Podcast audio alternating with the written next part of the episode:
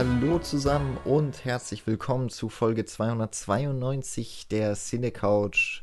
Und ich bin sehr froh, dass ich wieder mit Michi. Hallo. Und Nils. Hallo. Podcasten darf. Ja, sehr schön, dass du wieder dabei bist. Ja, danke, dass ihr während meiner kurzen Abstinenz die Fahne hochgehalten habt und ähm, dass wir jetzt mit der, der einen kleinen Verzögerung wieder in unsere alten gewohnten Muster zurückfallen, nämlich die da heißen, einen Film besprechen und meistens nicht wissen, was in zwei Wochen dann wieder dran ist. Das, das hat sich bewährt und das soll auch noch eine Weile so bleiben. Aber dieses Mal haben wir einen Film ausgesucht. Äh, die ZuhörerInnen wissen eigentlich schon, worum es sich ja heute drehen wird, nämlich Alien 3. Und damit führen wir unsere ist es inoffiziell, ich weiß es nicht, offiziell, auf jeden Fall die Reihe fort, dass wir das Alien-Franchise besprechen. Damit haben wir im letzten Horror-Oktober begonnen mit Ridley Scott's Alien, haben vor einigen Wochen, das ist auch schon ein paar Monate her, in Folge 275 dann Aliens besprochen von James Cameron. Und jetzt reden wir über den 1992 erschienenen dritten Teil der Reihe und äh, gleichzeitig auch das Regiedebüt von David Fincher, über den wir ja doch auch schon gerade im Verlauf des letzten Jahres mehrere Filme besprochen haben. Da holen wir jetzt so langsam mal auf, äh, weil wir, glaube ich, auch, ich glaube, da kann ich für alle sprechen, große Fans von Fincher sind. Ähm, insbesondere auch der, der 90er und späten 90er Jahre, was er da alles so gemacht hat. Ähm, ja, dass wir jetzt zu einem Film kommen, der wahnsinnig umstritten war, der eine extrem durch fahrende Entstehungsgeschichte hat und eigentlich äh, auch noch im Nachhinein bis heute ähm, die Gemüter spaltet und ähm, trotzdem auf jeden Fall sehr besprechenswert ist. Oder vielleicht auch gerade deswegen. Mhm. Und ähm, was, was sich ja auch so ein bisschen jetzt durchzieht, wir haben bislang eben die zwei Teile besprochen und ich glaube, beide Male den quasi Director's Cut, also wenn ich es richtig weiß, ist es bei James wir hatten es schon beim letzten Mal besprochen. Also auf jeden Fall, Ridley Scott hat einen Director's Cut gemacht zu Alien, wo er aber nicht viel verändert hat, sondern tatsächlich ein bisschen rausgeschnitten mhm. hat hier und da, um das Pacing noch etwas anzupassen. Aber der Film war schon als Kinofassung eigentlich super und nahezu perfekt für das, was er tut, auf jeden Fall. Und bei Aliens gab es eine deutlich längere Fassung. Ich rede immer irgendwie von, von einer Special Edition, aber bin mir nie ganz sicher. Vielleicht ist es auch ein Director's Cut.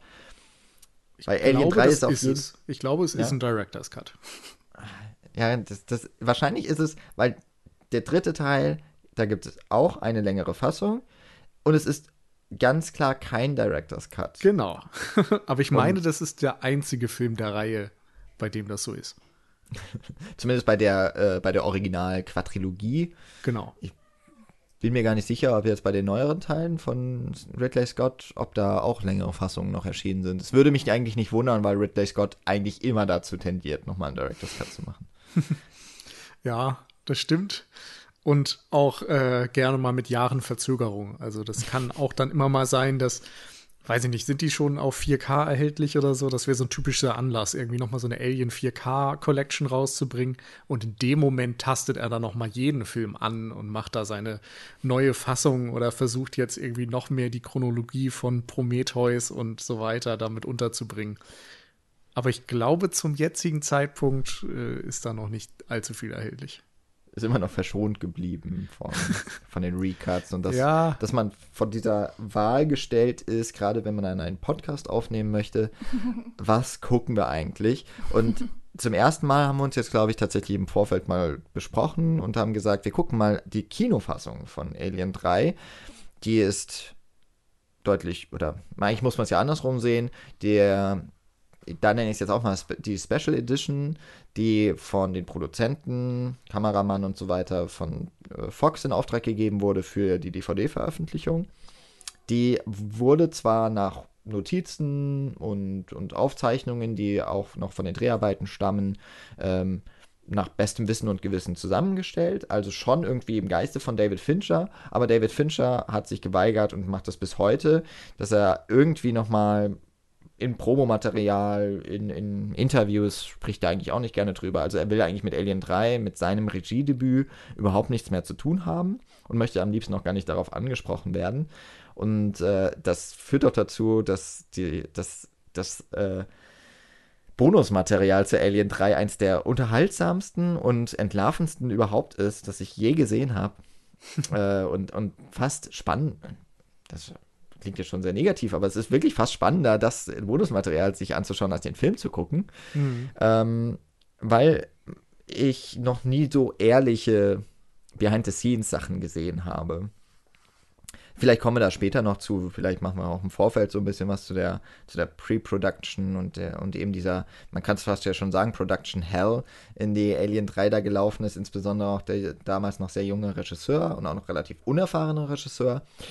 Ähm, genau, und äh, die Kinofassung ist äh, so knapp zwei Stunden lang und dieser die Special Edition 20 Minuten länger, deutlich mehr Handlung, deutlich mehr Charakterentwicklung. Und das war bislang noch die Fassung, die ich gesehen habe. Und den, die Kinofassung habe ich dann, ich habe das jetzt so ein bisschen auch mal als, als eine gute Gelegenheit äh, wahrgenommen, dass man, dass ich auch die mal schauen kann. Äh, nicht, dass ich jetzt noch einen Direktvergleich ziehen könnte, weil es schon eine ganze Ecke her ist, äh, dass ich Alien 3 gesehen habe. Aber in diesem Fall ähm, nochmal eine neue Erfahrung. Zum ersten Mal habe ich jetzt die Kinofassung gesehen für diese Besprechung heute.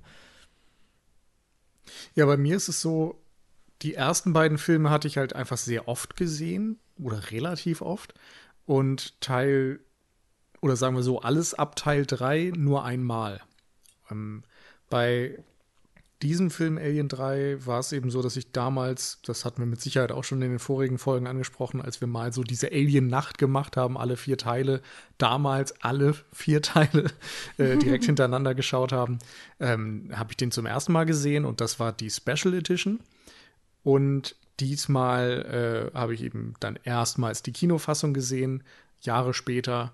Ähm, ich habe keine allzu tiefe Verbindung zu diesem Film gehabt. Ich, für mich war das so in Erinnerung auch kein total gelungener Film, ähm, was sicherlich auch mit diesem ganzen Wissen, was man im Hintergrund, äh, im Hinterkopf hat, zusammenhängt, dass eben die Produktion schwierig war und so weiter, dass es viele Diskrepanzen gab und Differenzen zwischen den Machern und ähm, ja, dass es irgendwie schon ein Film ist, der vielleicht in viele Richtungen gleichzeitig sich entwickeln möchte, aber nirgendwo zu 100 Prozent ankommt. Also es ist viel weniger so ein, ja, ein, ein, ein abgeschlossenes Werk, würde ich sagen. Also bei Alien und Aliens hat man das Gefühl, man erkennt absolut die Vision des Regisseurs und bei Alien 3 ist es ein bisschen schwieriger. Man erkennt Teile dieser Vision, aber man erkennt auch Teile von anderen Visionen da drin und das macht es dann auf eine Art sehr spannend,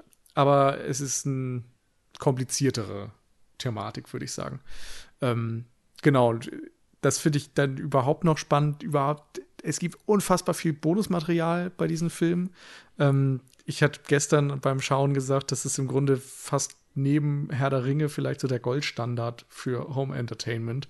Ähm, was da an Dokumentation drauf ist, zwei Fassungen pro Film, ähm, jede Menge Interviews, Hintergrundmaterial, Deleted Scenes, zu jedem Department wird im Grunde auch etwas gesagt. Also die Soundleute, der Komponist, der Kameramann, alle werden irgendwie befragt.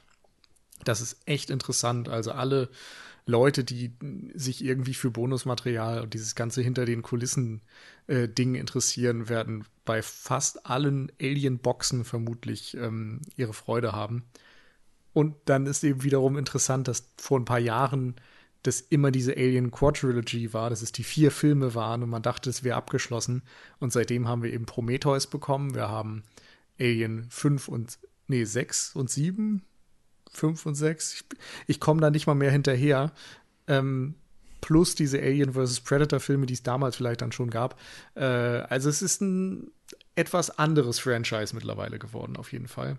Ähm, aber für mich sind es eigentlich immer noch so im Kopf die vier Teile, das ist Alien und ähm, zu drei und vier hatte ich eben deutlich weniger Kontakt bisher und wahrscheinlich auch weiterhin als zu den ersten beiden Filmen. Ich muss gestehen, dass ich tatsächlich äh, die anderen Alien-Teile auch schon gefühlt wieder vergessen hatte. Also klar, Prometheus hatte ich noch im Hinterkopf und da kann ich mich auch noch an den Film erinnern. Aber ja, dass jetzt dann Alien, sagen wir jetzt einfach mal 5 und 6 sozusagen, noch rausgekommen sind, ähm, ja, jetzt wo es gesagt wird, ich so, ach ja, da ist auch noch was.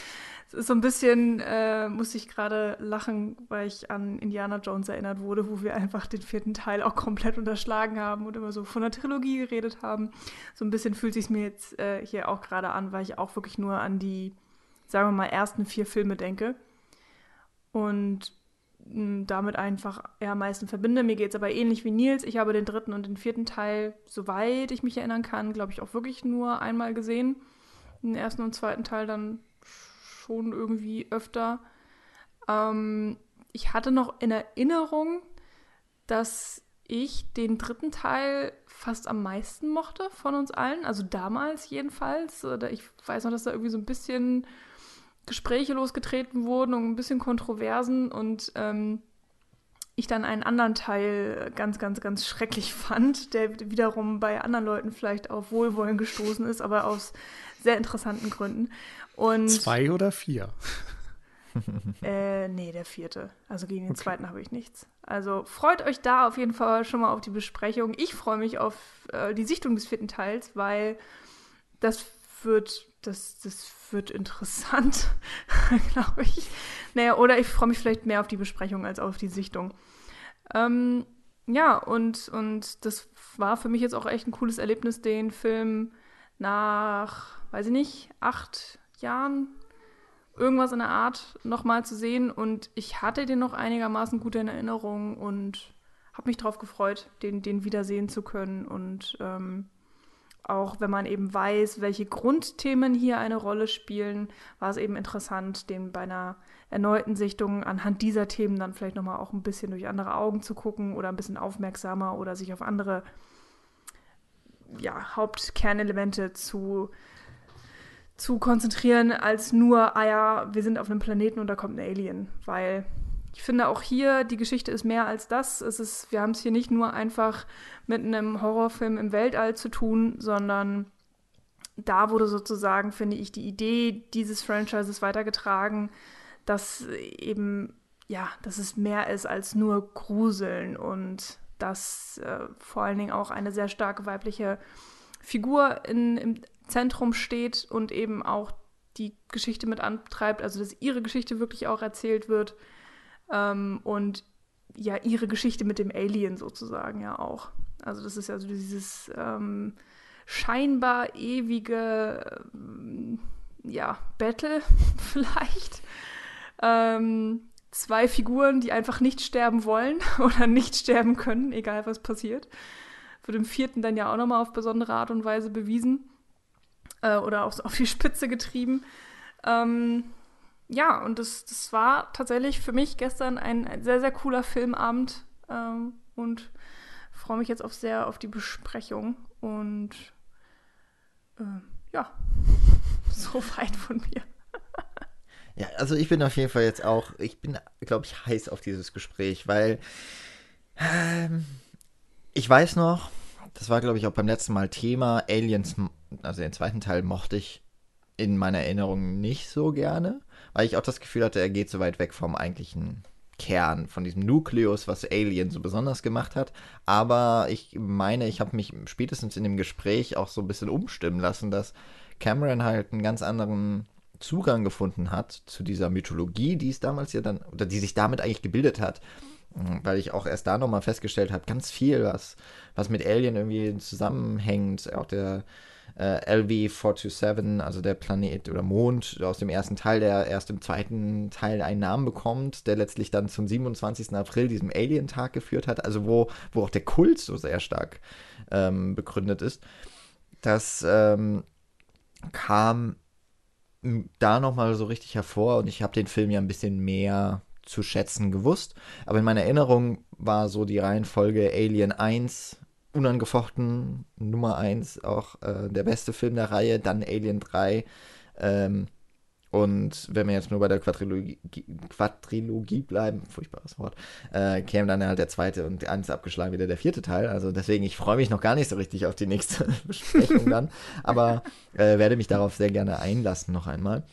Ähm, und ich gerade mit diesem äh, so neuen Zugang finden, fiel es mir jetzt, ich weiß nicht, ob es nur am Theatrical Cut, also in der Kinofassung liegt, oder einfach nochmal mit, mit diesem neuen Blick auf, auf die, das Franchise und auf den dritten Teil insbesondere. Es fiel mir sehr schwer, diese Vision da, da zu finden. Also was ist eigentlich das, was Alien 3 jetzt eben doch so etwas mehr macht als ein Sci-Fi-Horrorfilm, wo es in Alien hat diesen wunderbaren Satz in, äh, in Space, No One Hears You Scream, ähm, perfekte Tagline, hat schon, hat im Grunde ja auch Science Fiction und Horror, was damals noch nicht unbedingt zusammengehörte, was aber dieser Film ja perfekt zusammengeführt hat ähm, und im Grunde ja auch eine Art Subgenre damit ähm, begründet hat. Ähm, hat er allein darin zusammengefasst. Alien 3 kam dann ja mit so einem Teaser raus und da wird angekündigt, möglicherweise ein bisschen misleading, dass äh, im Jahr 1992, also wann, als dieser Film erschienen ist, äh, das Schreien auf der Erde ähm, quasi durchaus hörbar wäre. Also äh, das, das war der Teaser, der wurde gezeigt, bevor der Film fertig war, bevor der Film überhaupt, glaube ich, richtig angefangen wurde zu drehen. Ich glaube, bevor äh, es ein Drehbuch gab sogar. Ja, also, ne, genau, bevor er angefangen wurde zu drehen, weil das, selbst beim Dreh gab es ja noch kein fertiges Drehbuch. Ist jetzt nicht unbedingt etwas, was nur bei Alien 3 passiert ist, aber es führt ja jetzt so wirklich vieles, vieles zusammen, auch über, gerade über das Reden ähm, dann der aller Beteiligten oder fast aller Beteiligten über das, das, das äh, die Filmproduktion, dass man so sehr viel mitbekommt, was in Hollywood auch alles schief laufen kann. Und wirklich bei Alien 3 kam so ziemlich alles zusammen. Und das ist, das ist echt der Wahnsinn, dass dieser Film erstens überhaupt fertig geworden ist und zweitens kein totales Desaster ist. Ähm, aber es fiel mir jetzt zumindest deutlich schwieriger, so, so den richtigen Zugang dazu zu finden. Und es hat Nils eben auch schon so gesagt, es sind eher Visionen, die man so erkennt. Aber es ist eher so etwas, was gestreift wird. Es sind so viele Einzelstücke, die wie eher so ein Flickenteppich nochmal zusammengefügt wurden. Und man erkennt so ab und zu einen Gedanke, der aber ganz selten so richtig verfolgt wird. Ich würde noch sagen, mit der Ausnahme, was Michi eben auch schon gesagt hat, dass es im Kern trotzdem um diese Geschichte geht von äh, Sigourney Weaver, also von Alan Ripley, der Hauptfigur dieser, der ursprünglichen Reihe. Und die wird ja tatsächlich noch ganz gut fortgeführt. Ähm, und es, es ist schon noch das, was am fertigsten an dem Ganzen wirkt und wo man auch das Gefühl hat, okay, das ist tatsächlich nochmal so ein Schritt weiter gedacht. Es ist vielleicht mythologisch ein bisschen arg stark aufgetragen, ähm, insbesondere dann auch symbolisch und bildlich, aber trotzdem, das ist eine doch durchaus kohärente Fortführung ihrer Figur aus den ersten beiden Teilen und ist durchaus vielschichtig, gerade wenn man dann ihren Werdegang über die Reihe sieht. Also das ist so das, was ich jetzt auf jeden Fall mal inhaltlich sehr positiv noch gesehen habe. Negativ sehr viel anderes, ähm, insbesondere dieses, dieses ja Stückhafte, dieses Stückwerk.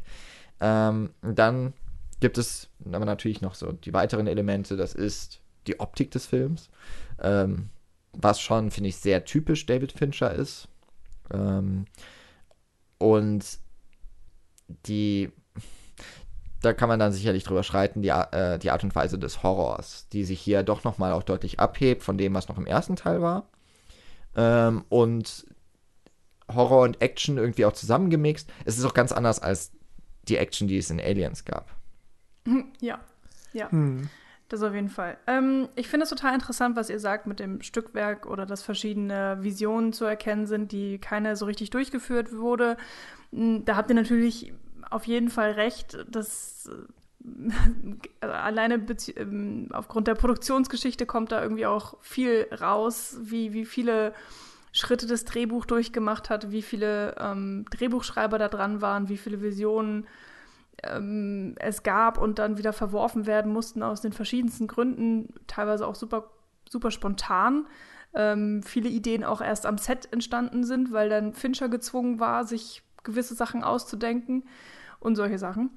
Ähm, genau, aber trotzdem möchte ich da gerne näher darauf eingehen, weil tatsächlich mh, mm, war es mir jetzt eigentlich gar nicht so aufgefallen.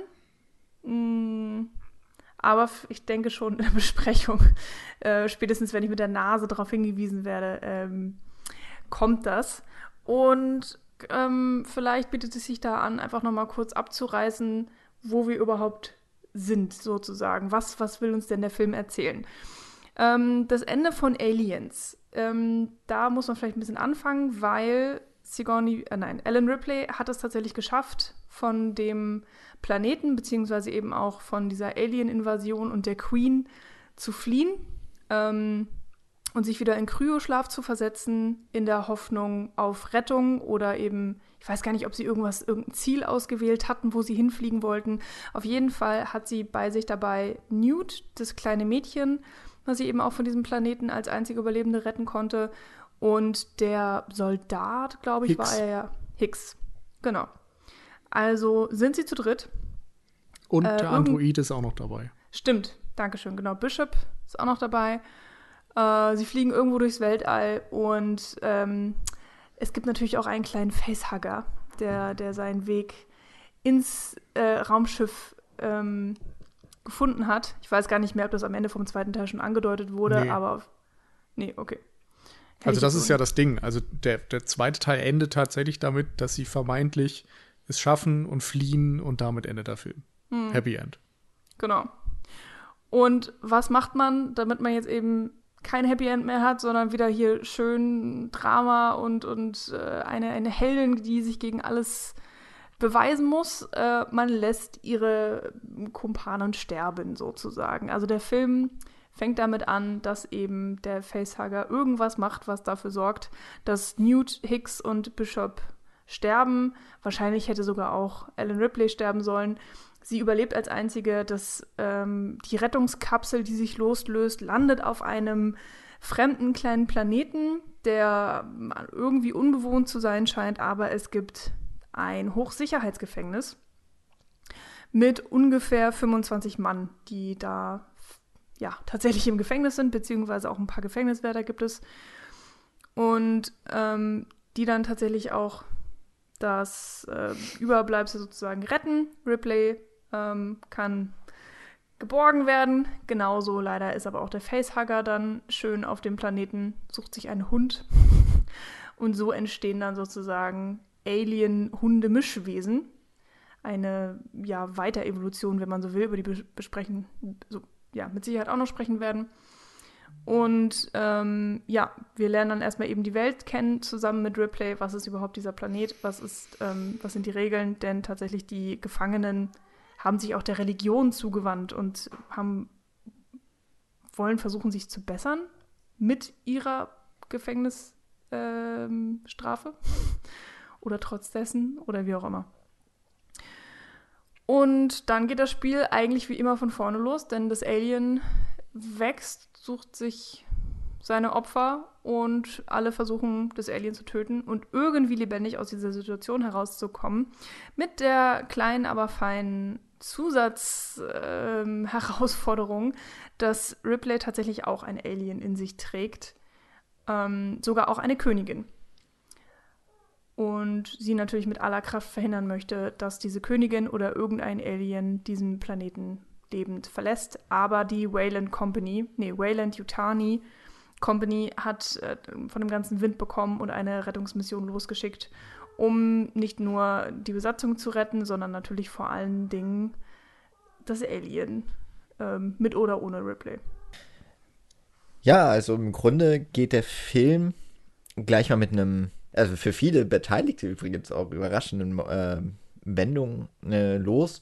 Äh, nicht mal so sehr, dass man eben ein, dass man nochmal ein Alien-Egg äh, sieht, sondern äh, eben, dass gleich mal zwei der Figuren, die man doch sehr, also zwei Menschen, die man im Aliens liebgewonnen hat, dass die gleich mal das Zeitliche segnen.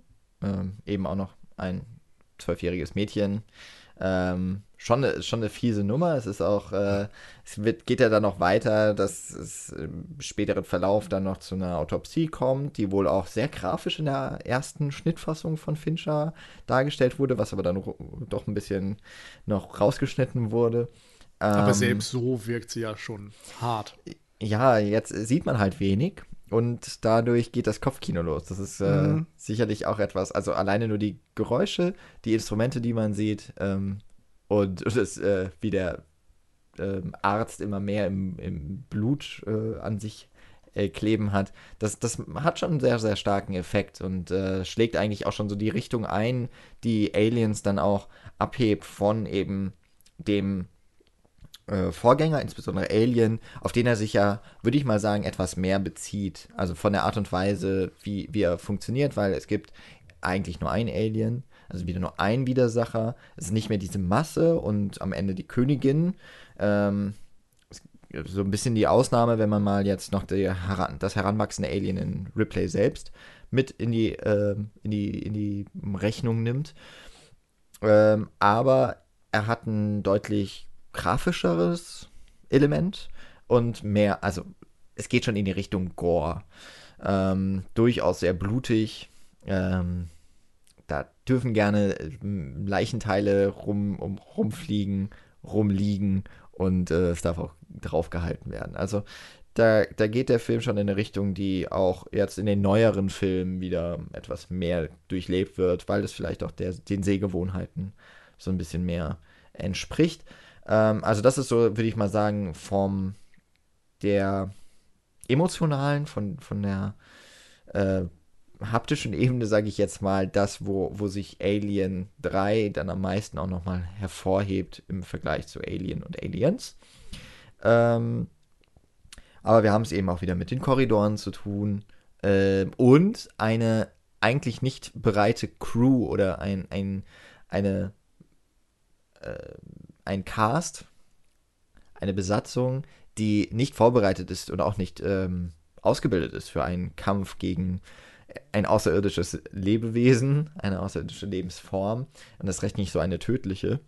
Äh, und eben, was dann nochmal getoppt wird im Grunde, weil es auf diesem Gefängnistrakt oder diesem, diesem ganzen Planeten keine Waffen gibt. Und eigentlich auch nichts funktioniert, wie immer wieder gesagt wird. Also es ist ein, ähm, eine wahnsinnig ungünstige Ausgangslage, um es mit so einem Widersacher wie einem Alien zu tun zu haben, äh, der sich aber eben dann doch alle am Ende stellen müssen. Ähm, ich habe gesagt, es ist auch für die Beteiligten so ein bisschen ein überraschender Beginn gewesen. Es gibt diese Geschichte, ich habe jetzt äh, gerade den, den Namen des Schauspielers nicht, aber der Schauspieler von Hicks war wahnsinnig pikiert darüber, als er erfahren hat, dass er sofort am Anfang stirbt. Michael und, Bean. Ah ja. und, äh, und er wurde tatsächlich äh, trotzdem quasi als, äh, er, er, hat ja das Recht auf sein Bild, wie jeder Mensch. Und äh, er wurde eben gefragt, ob eine quasi Puppe, ähm, die seine Leiche dann zeigt, oder ihn schlafen zeigt, ob die abgebildet werden darf nach seinem Abbild. Das hat er verneint und hat letztlich, äh, so sagt zumindest er und die Geschichte, äh, dafür, dass er dann zumindest mit einem Foto noch gezeigt wird und wo dann steht, dass er gestorben ist, dass er für diesen kurzen Einsatz eines Fotos mehr Geld verdient hätte, als, für sein, als er als Gage bei Aliens erhalten hat. Also, ich glaube, er, er sagt fast so viel. Oder fast so viel, ja. Auf jeden Fall, 20th Century Fox hat wahnsinnig viel Geld in diesen Film gesteckt für wahnsinnig komische Sachen.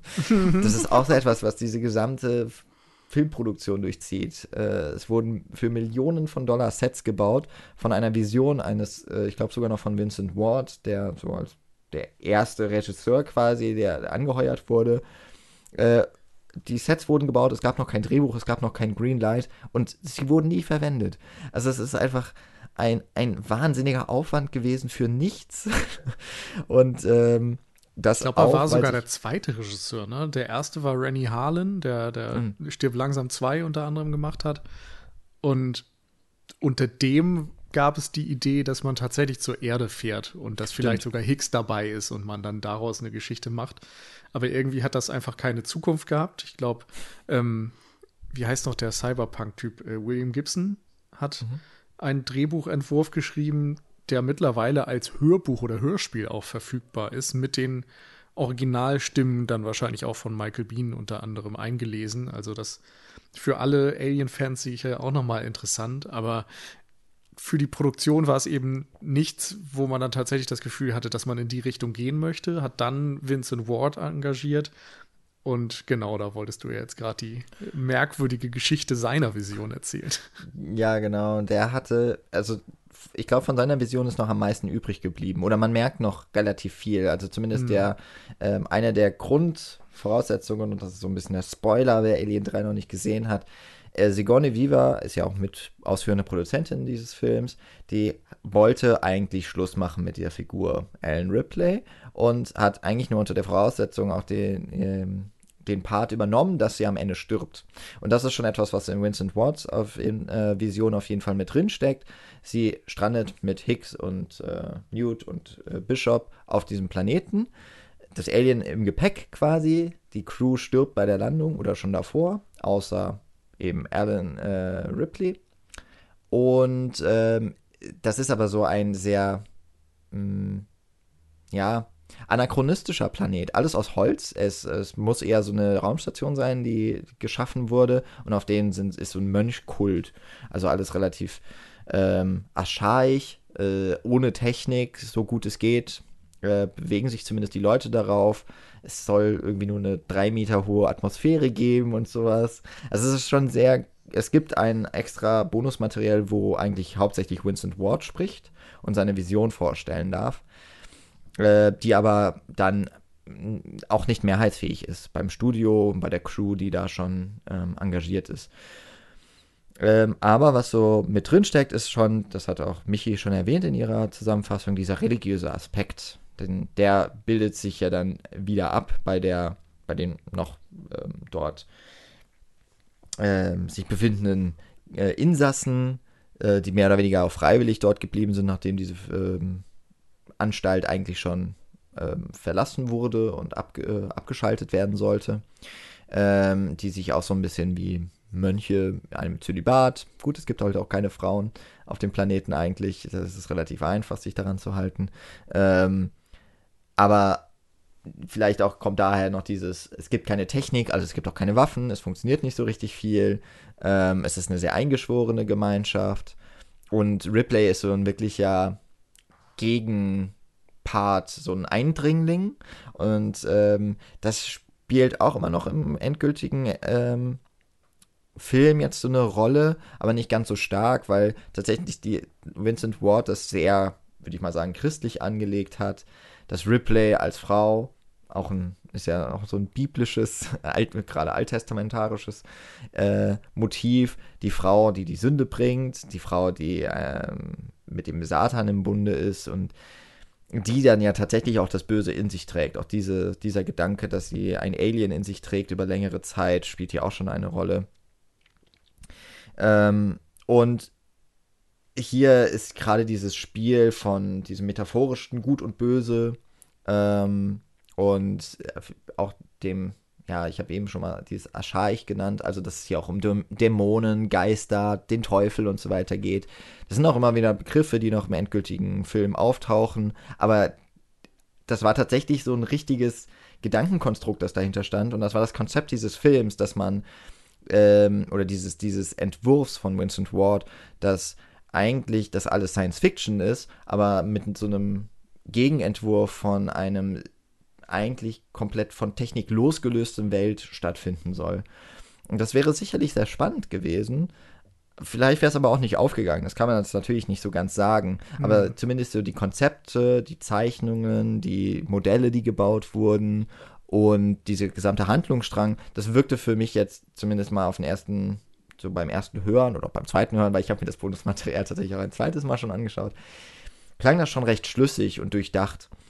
Hat letztlich eben nicht funktioniert dann für die. Also ich weiß wirklich nicht, ob es gut geworden wäre.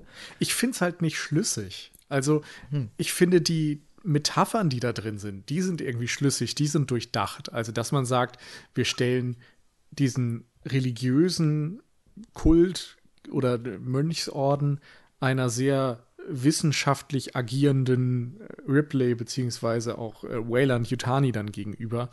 Und haben dann so diese Dichotomie mit Religion und Wissenschaft und allem, was irgendwie auch historisch im Mittelalter unter anderem in diesem Bereich stattgefunden ist, dass man eben durch die Kirche äh, Wissenschaft ähm, versucht hat zu unterdrücken und unmöglich zu machen und so weiter.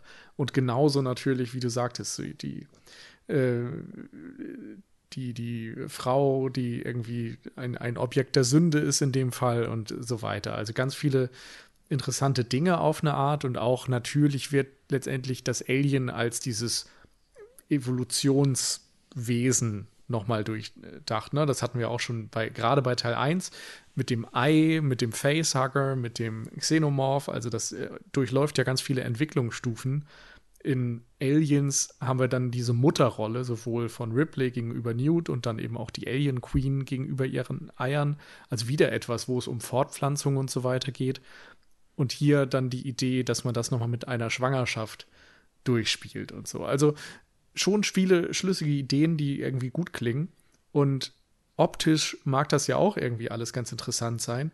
Aber allein diese Idee, dass da ein Holzplanet ist, mit einer drei Meter hohen Atmosphäre, also das, das kannst du in einem Fantasy-Film vielleicht irgendwie machen, will ich jetzt gar nicht bestreiten. Aber innerhalb des Alien-Universums wirkt das so weit weg von Gut und Böse. Und diese Konzeptzeichnungen sind zwar dann auch teilweise technisch beeindruckend, aber als Zuschauer des Bonusmaterials ging mir das so ein bisschen wie bei Room 237, wenn so die Leute ihre Theorien von Shining vorstellen und sagen, dass es eigentlich um die Mondlandung geht und sowas.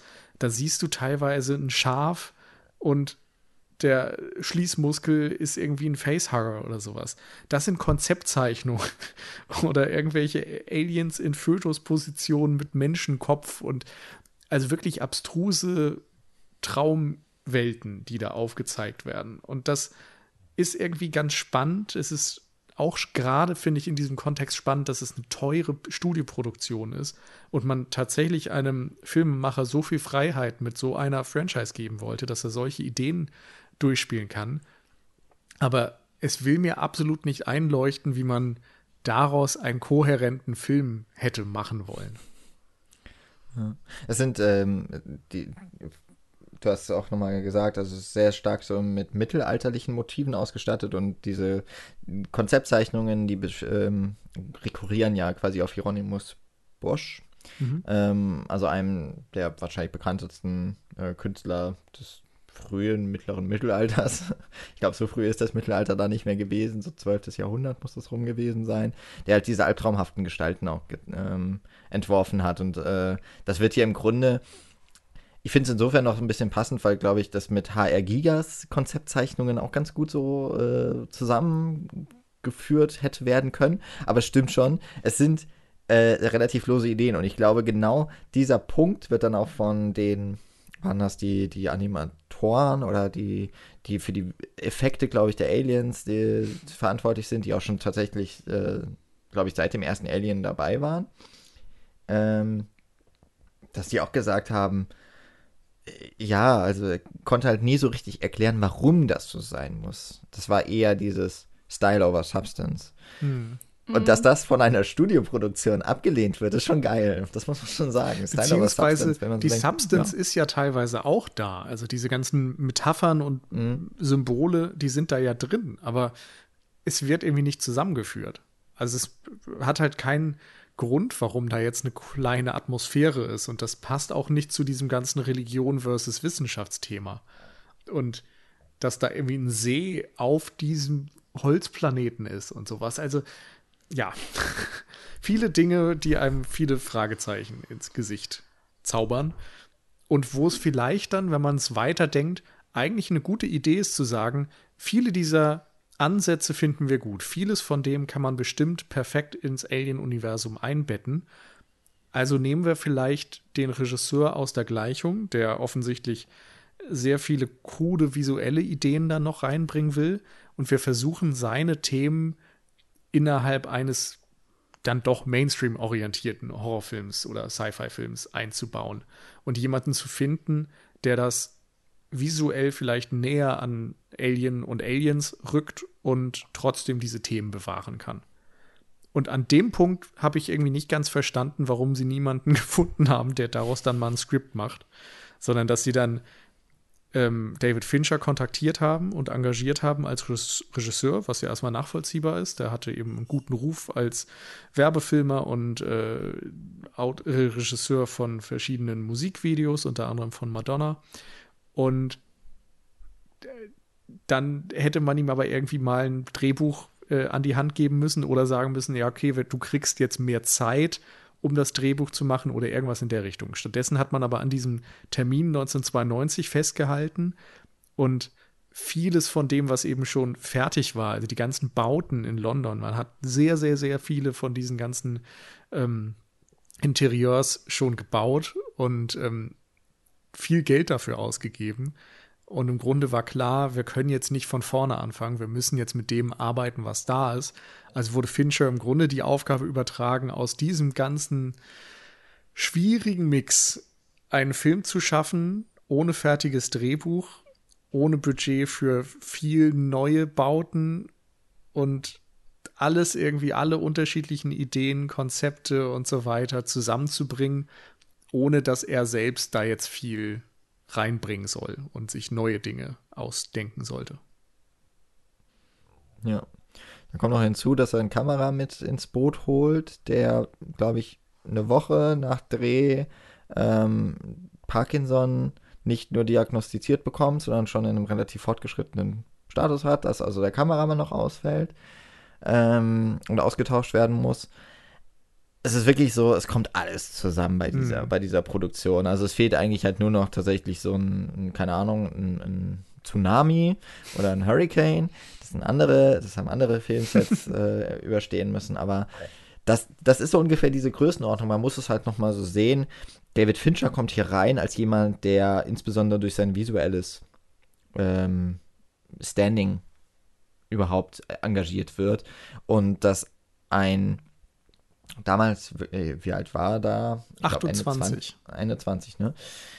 Dass zu dem Zeitpunkt jemand reingeholt wird, seinen Debütfilm zu machen für ein großes Studio und das Budget betrug am Ende so etwa 50, 55 Millionen US-Dollar. Ich rede hier von den frühen 90er Jahren.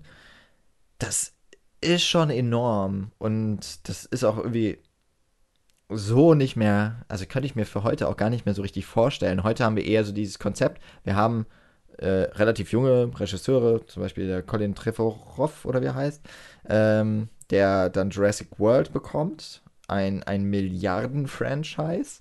Äh, aber nachdem er sich als Indie-Filmemacher erstmal profiliert mhm. hat. Also er hat schon was gemacht mit einem anständigen Budget, aber noch relativ klein und erst dann kommt so eine Megaproduktion. Und David Fincher kommt von Musikvideos, von Werbefilmen und macht gleich mal eines der äh, größten Franchises der Zeit. Ähm, auch wenn es immer mit diesen großen Abständen, also auch hier sind jetzt wieder sechs Jahre dann vergangen zum Vorgänger, das, äh, wenn Alien 3 erscheint. Aber er kommt hier in so ein riesiges Ding, da wo schon ein Universum, ein, ein Franchise überhaupt auch multimedial drumherum ähm, äh, gewebt wurde. Und der muss sich auch erstmal durchsetzen. Und das funktioniert wohl auch nicht so richtig. Ähm, dass er dann das Problem hat, er, das sind die Studiobosse äh, vor Ort. Es sind super viele Produzenten da irgendwo in dem, in dem äh, Making-of wird gesagt, er kommt ans Set und es sind mehr Produzentinnen, mehr, also die Suits äh, sind mehr anwesend als sein Cast.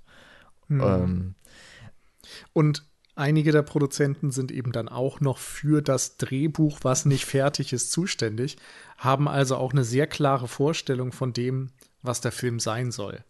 Und eigentlich engagieren sie Fincher, um das als Film zu drehen. Und zwar für ja, nichts anderes. Ne? ne? Genau, mhm. ein, ein, im Grunde ein ausführender Regisseur, nicht ein ausführender Produzent in dem Fall. Aber der wird eben eigentlich nur als jemand gesehen, um das zu verwirklichen, was da ist. Und nicht um dem seine eigene Note zu geben, wie es vorher der Fall war. Und auf eine Art ist das natürlich dann doch wieder vergleichbar mit dem, was es heute ist. Ne? Da ist auch äh, eigentlich oben irgendein, weiß ich nicht, ein, ein Kevin Feige oder wie der heißt, bei, bei Marvel, der sagt, das hier wird in den nächsten Filmen passieren und du hast als Regisseur minimale Freiheiten, das innerhalb deines eigenen Films dann auszugestalten. Weil, ja, weil immer das große Ganze im Fokus steht. Hier war es mhm. eigentlich so ein, so ein Afterthought. Ursprünglich sollte es eben wieder so ein ganz klar autorengetriebener, regisseurgetriebener Film sein. Ridley Scott und James Cameron waren eben, als sie ihre Alien-Filme gemacht haben, auch noch nicht diese großen bekannten Namen, sondern sind erst in der Folge wirklich dazu geworden. Und man hatte eben bei David Fincher ja eigentlich super Händchen im Nachhinein, ähm, aber hat ihn eben nicht von Anfang an machen lassen. Mhm. Und da ist es vielleicht ein ganz guter Sch Schwenk zu machen, äh, dass meiner Meinung nach trotzdem, gerade wenn man sich jetzt das Visuelle anschaut, wahnsinnig viel doch schon drinsteckt, wofür Fincher später bekannt, berühmt und ähm, auch begehrenswert wurde für weitere Filmproduzenten und Studios. Ähm, überhaupt Wahnsinn, dass er nach so einer Erfahrung überhaupt weiter noch im Filmbusiness geblieben ist. Ähm, ich glaube, das war nicht so ganz leicht und er hat, sie, er hat sich ja dann nochmal revanchiert mit dem Dreh von Fight Club, wo er Millionen an äh, Produktionskosten rausgehauen hat, wo er wieder für 20th Century Fox gearbeitet hat mehr oder weniger, zumindest war es der Verleiher von Fight Club dann, äh, was zumindest so seine Erzählung ist. Aber wie viel davon äh, einfach nur so ein man-made Mythos ist, sei mal geschenkt, sei mal dahingestellt. Aber gut, ich meine, Alien ist, äh, das Franchise bis zu diesem Zeitpunkt ist eh schon eher dafür bekannt, dass es eine dunkle, eher dreckige Science Fiction ist. Wir haben damals schon gesagt, äh, Alien 1 ist so im Grunde könnte man auch die Tagline nehmen, Truckers in Space. Ähm, das sind nicht die, es ist nicht die Upper Class, die ja gezeigt wird, es sind nicht die hochpolierten Raumschiffe aller Enterprise ähm, oder ein Sternzerstörer, wo alles äh, reflektiert, weiß glänzt oder so. Das ist hier dreckig, das ist kaputt, das ist alt auch schon. Also das sind nicht die ähm, Hightech-Geräte, Gerätschaften, die man sieht, sondern das ist einfach schon eine ziemlich abgeranzte Welt, in der Alien eigentlich immer spielt. Und dazu auch immer relativ dunkel. Ähm, und das sind schon so äh, visuelle Elemente. Dafür steht Fincher dann auch noch viele Jahre danach auf jeden Fall, der dieses sehr, sehr expressive Licht einsetzt, der ähm, sehr stark darauf achtet, wie die Kamera steht, ähm, wie er die Personen in, in den Raum stellt, ähm, wie die Kamerabewegungen sind, der sehr viel und auch sehr früh ähm, mit Special Effects arbeitet. In Alien 3 jetzt noch nicht so viel. Ich glaube, es gibt nur einen richtigen computergenerierten Effekt zumindest. Das Zerbersten des Aliens ähm, am Ende. Aber da, da steckt schon, also zum Beispiel diese der Point of View, die Subjektive des Aliens, die ja mit einer Steadicam in einer ich, wahrscheinlich auch schneller abgespielt oder zumindest mit weniger äh, Bildern die Sekunde gedreht, sodass es also sehr schnell abläuft, ähm, gedreht hat und sehr, sehr variabel ist, sehr flexibel, entfesselt, äh, wenn man so möchte. Da, da sind schon viele Gedanken drin, wenn man sich dann Sachen anschaut, wie halt auch meinetwegen die Eröffnungsszene von Fight Club, wie ähm, Panic Room, wie, wie er da durch die Räume äh, mit der Kamera schwebt, wie er, wie er Computereffekte einsetzt, dann steckt da schon sehr viel drin. Und das finde ich schon mal sehr bemerkenswert, dass er das trotzdem so rüber retten konnte. Ähm, wo man dann zumindest oder vielleicht noch das Gefühl haben konnte, er hatte zwar kein fertiges Skript und er wusste vielleicht auch er wusste wahrscheinlich ungefähr, wo der Film startet und wo er enden soll. Aber dazwischen drin war sehr, sehr viel vage. Aber dass er es trotzdem geschafft hat, dann über diesen gesamten Film ein, ein sehr kohärentes visuelles Konzept aufzusetzen. Das, das finde ich bemerkenswert. Und das ist auch das, was bei dem Film so Spaß macht beim Gucken. Also was mich da auch so bei Stange hält. Gerade jetzt auch bei dem Theatrical Cut, wo, wo finde ich, die Plot vielleicht jetzt nicht Holes, aber ähm, wo die Unzulänglichkeiten des Drehbuchs äh, ein bisschen stärker zum Tragen kommen. Ja, geht ja, mir genauso. Also ich finde auch die Bauten, wie gesagt, total beeindruckend. Das Licht äh, wie da teilweise das Licht alleine fällt durch diese Generatoren und, und so weiter. Das ist echt beeindruckend. Und ich finde vor allem noch äh, erwähnenswert, wie viel Fincher mit einer Aufsicht arbeitet. Also, dass du ne, die Kamera nach unten stellst und die guckt immer irgendwie nach oben. Und das spielt irgendwie mit dieser Idee, die eigentlich in Alien und Aliens schon drin war, dass das Alien ganz oft so von oben runterkommt, sich irgendwo oben versteckt oder an der Decke entlang kriecht oder so. Im zweiten gibt es ja diese legendäre Szene, wo sie den Tracker haben und nicht sehen, dass die Aliens kommen und dann irgendwann an die Decke schauen und dann sind sie dort alle und krabbeln. Ähm, und hier nimmt er das irgendwie als Konzept fast schon, dass du immer das Alien nicht unbedingt in der Dunkelheit suchst und nicht unbedingt irgendwie im Rücken der Protagonisten, sondern immer über ihnen. Und ja, damit spielt halt auch noch viel. Hm. Ja, ich finde, der Film hat echt viele Schauwerte und irgendwie haben sie da auch hm, aus den Kulissen, die sie dann hatten, jedes Mal das meiste rausgeholt. Also ob es die ganzen vielen versteckten Ecken und Winkel sind oder die ja, Höhe und Tiefe, die dann teilweise gezeigt wird. Also dadurch, dass man es mit so einer ja, merkwürdigen Kolonialstadt oder was auch immer zu tun hat. Also es gibt ja diese Hochöfen dann auch noch. Also man hat die ganze Zeit das Gefühl, das war nicht immer ein Gefängnis, sondern vorher war es irgendwas anderes oder es ist ein Gefängnis mit einem Arbeitslager in irgendeiner Form, mhm. mit einer Schmiede oder was auch immer. Es ist ja auch so eine Art Selbstversorgerkolonie, ne? Also allein deswegen sind die ja alle stark am Arbeiten. Also ja, ich finde, der Eindruck wird erweckt. Da wird nicht viel von gesprochen, aber die haben ja offensichtlich Vieh, diese Ochsen und so weiter, die dort gehalten werden. Die sind da irgendwie am Putzen und so weiter. Die haben einen Arzt. Also es gibt irgendwie schon verschiedene Funktionen für diese Leute, oder? Ja, also klar, das ist irgendwie so ein so, ich würde es halt irgendwie nicht Kolonie nennen. Also es ist halt immer nee, noch ein Gefängnis und, und, die bestreiten da irgendwie einen Tag und halten den Laden halt irgendwie am Laufen, aber ich habe nicht das Gefühl, dass sie da tatsächlich was herstellen oder dass die auch, die sahen jetzt auch nicht so aus, als würden sie Gemüse anbauen in irgendeiner Form.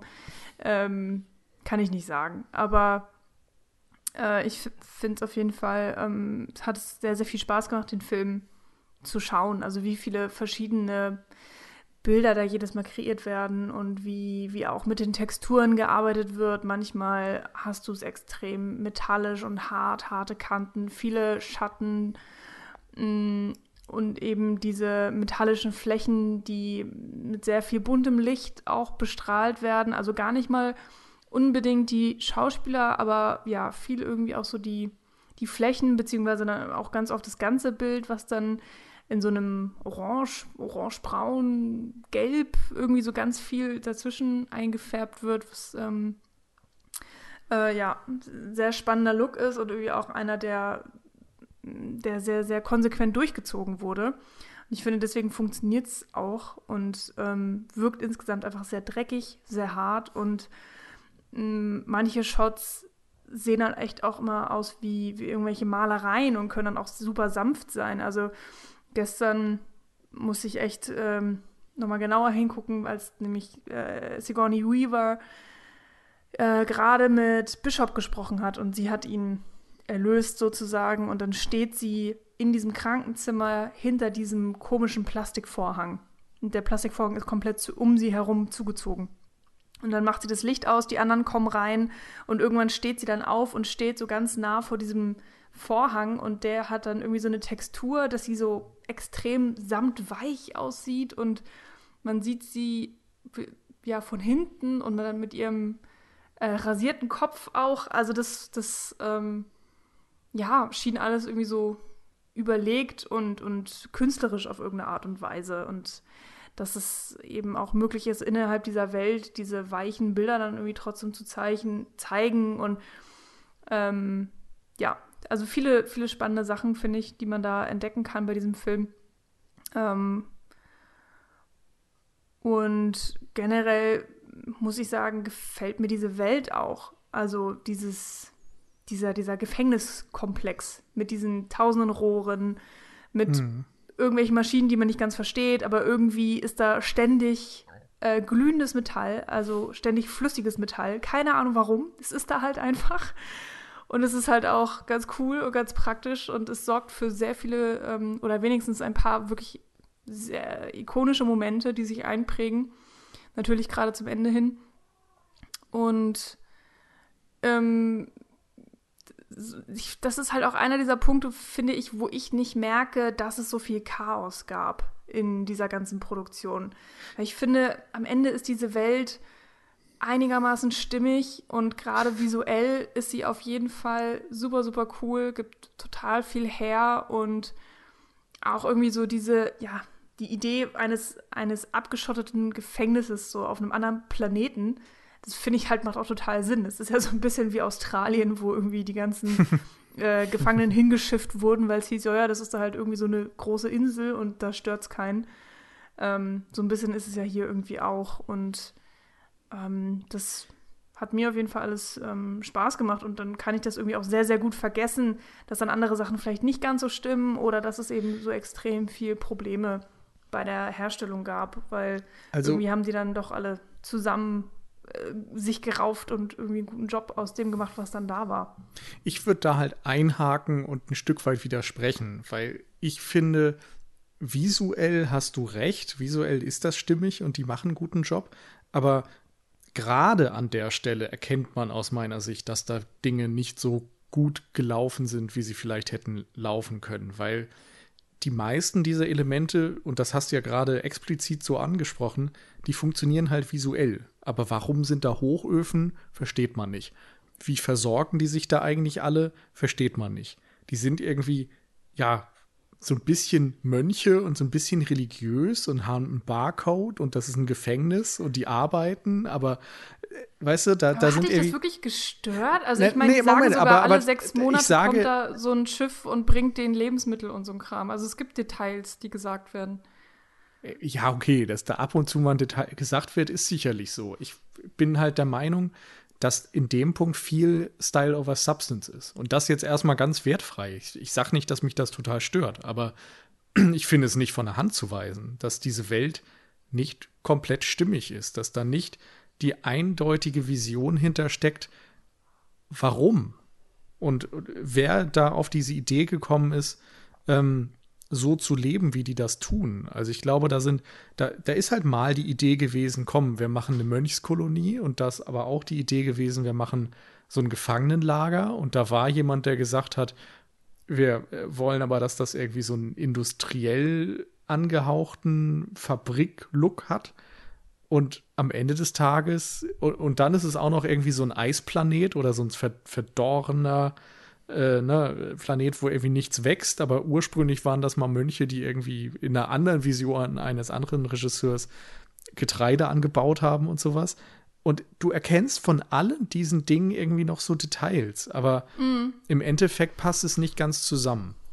Ja, kann ich sehr gut verstehen und ich gebe dir ja auch recht, dass nicht alles perfekt ineinander greift in dieser Welt, aber die fiese Frage, die wir natürlich nicht hundertprozentig beantworten können, ist, wäre es dir aufgefallen, wenn du nicht im Vorfeld gewusst hättest, dass die Produktion ihre Schwierigkeiten hatte?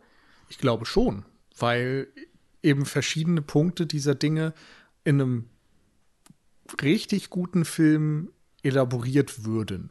So wie wir gesagt haben, es gibt eine Vision zu sagen, wir wollen Religion gegen Wissenschaft ausspielen. Hier ist es ja auch so, es gibt Ansätze zu sagen, wir fangen jetzt etwas mit Religion an. Wir haben diesen ähm, Golic, heißt er, glaube ich, der mhm. in, in der Special Edition noch ein bisschen mehr Charakter bekommt und auch zu so einer Art, ja, so ein bisschen religiösem Fanatiker wird, der in dem Alien irgendwie ein fast göttliches Wesen erkennt.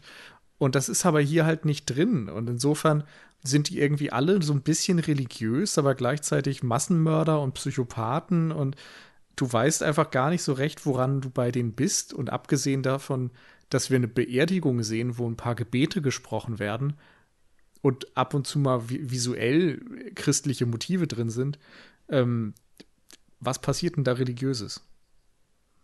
Naja, was hat das für ein Das Thema Mehrwert? der Vergebung, was angesprochen wird zum Beispiel. Und ähm, ich meine, klar, es gibt echt einige Szenen, die es jetzt auch nicht in die Kinofassung geschafft haben, die das ganze Thema eben nochmal ausweiten. Also der. Ja, aber dann kannst du mir nicht sagen, hättest du das gemerkt, wenn du das jetzt nicht gewusst hättest, wenn du dich gleichzeitig auf Szenen berufst, die nicht im Film sind. Wir müssen jetzt schon ja, gut, über das ich habe reden, jetzt was beides da gemacht. ist. Klar, aber das ist jetzt auch einfach mittlerweile unmöglich zu trennen. Und du beziehst dich ja auch auf Wissen, was du jetzt hast, nachdem, weiß ich nicht. Ja, genau, aber dann, dann müssen wir halt sagen, dann, dann reden wir darüber. Aber Mhm. Also, ich würde nochmal einen Schritt zurückgehen zum Visuellen. Ich finde, auf der einen Seite würde ich euch beiden auf jeden Fall auch zustimmen. Visuell passt das irgendwie zusammen. Es ist auch von, den, von der Farbgebung her, es sind diese Orangetöne ganz häufig, gelb, rot, orange und so blaues, wenn es ein bisschen ruhiger ist. Gerade, äh, es gibt zum ersten Mal eine zärtlich romantische Szene überhaupt in einem Alien-Film. Äh, mit, also Clemens, der ähm, Arzt auf der Station, wahrscheinlich auch neben Sigourney Weaver wahrscheinlich der bekannteste der Schauspieler, die am Werk sind, äh, auch wenn ich seinen Namen gerade wieder vergessen habe. Charles Dance. Charles Dance, genau. Zuletzt dann ja, glaube ich, nochmal mit Game of Thrones auf jeden Fall auch bekannt geworden. Oder wieder im, im Gedächtnis zurück. Ähm, aber ich kenne ihn vor allem aus Last Action Hero natürlich. Ähm, das, das ist etwas, das, das greift gut ineinander, wo es, finde ich, dann, äh, wo so ein bisschen auffällt vielleicht, äh, aber das ist sicherlich auch angereichert durch das Metawissen quasi, wenn man sich Alien und Aliens anschaut, dann haben wir sehr viel mehr Varianz in den Sets. Also wo man einfach merkt, da ist mehr, also selbst Alien, der ja jetzt nicht mit einem mega Budget entstanden ist von Ridley Scott, der hat diesen Planeten, der hat viel auf dieser Außenfläche, diese ähm, fremde Raumstation oder das Raumschiff, eine Höhle und dann wieder das und dann die Nostromo. Das sind sehr verschiedene Orte, die auch sehr lange gezeigt werden, wo, wo die Atmosphäre aufgebaut wird. Und in Aliens ist es ähm, das Raumschiff, es ist die Stadt, wo sie noch nicht zerstört ist, es ist die Stadt, wenn sie zerstört ist und dieses, diese, die Höhle ähm, und so weiter und so fort. Da gibt es wahnsinnig viele verschiedene Orte. Und wenn man das jetzt mal vergleicht mit Alien 3, dann haben wir hier die Rettungskapsel am Anfang und wir haben die Infirmary und noch so ein anderes, ähm, noch so ein anderer Raum und dann sind es im Endeffekt immer wieder diese metallenen Gänge und die wiederholen sich.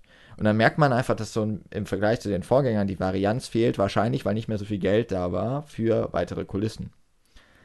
Also ich finde, dass irgendwann sieht, hat, man sich so ein bisschen satt gesehen oder man, äh, es, es funktioniert dann insofern wieder, weil am Ende geht es auch darum, dass sie ja dieses Labyrinth haben und das Alien da irgendwo hinzulocken. Was ich jetzt auch nicht so ganz verstehe, was die da überhaupt machen, also wofür diese ganze Anlage eigentlich da ist. Aber sie ist halt sehr, ähm, sie kommt einem sehr gelegen, um ein, ein, ein fremdes Wesen, das eigentlich unzerstörbar ist, zu töten.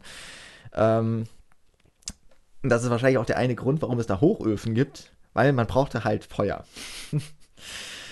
das, das scheint für mich der einzige Grund zu sein, warum man das eingebaut hat. Und ähm, es, es war weniger wichtig, das quasi in der, im Worldbuilding zu verankern. Was sicherlich beim ersten Alien auch noch nicht so stark war, was aber, glaube ich, dann so durch Aliens irgendwie unterfüttert wurde. Und Alien 3 hat dafür keine Zeit, hat kein Geld, ähm, hat, hat ähm, auch nicht das Bedürfnis und nicht den Wunsch, dieses Worldbuilding voranzutreiben, sondern fokussiert sich halt sehr viel mehr dann auf, auf die Figur Ripley. Ähm, das ist, das ist jetzt so die eine Sache, dass ich sagen würde, visuell, ja, es passt.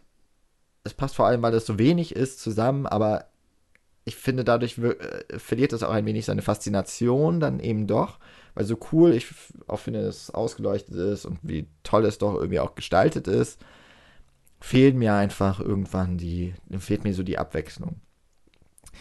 Ähm, und dann diese, eben das, was über die Kulissen hinausgeht, über die, die ähm, Gestaltung hinausgeht, ist dann ja tatsächlich, was hat, macht das alles so Sinn?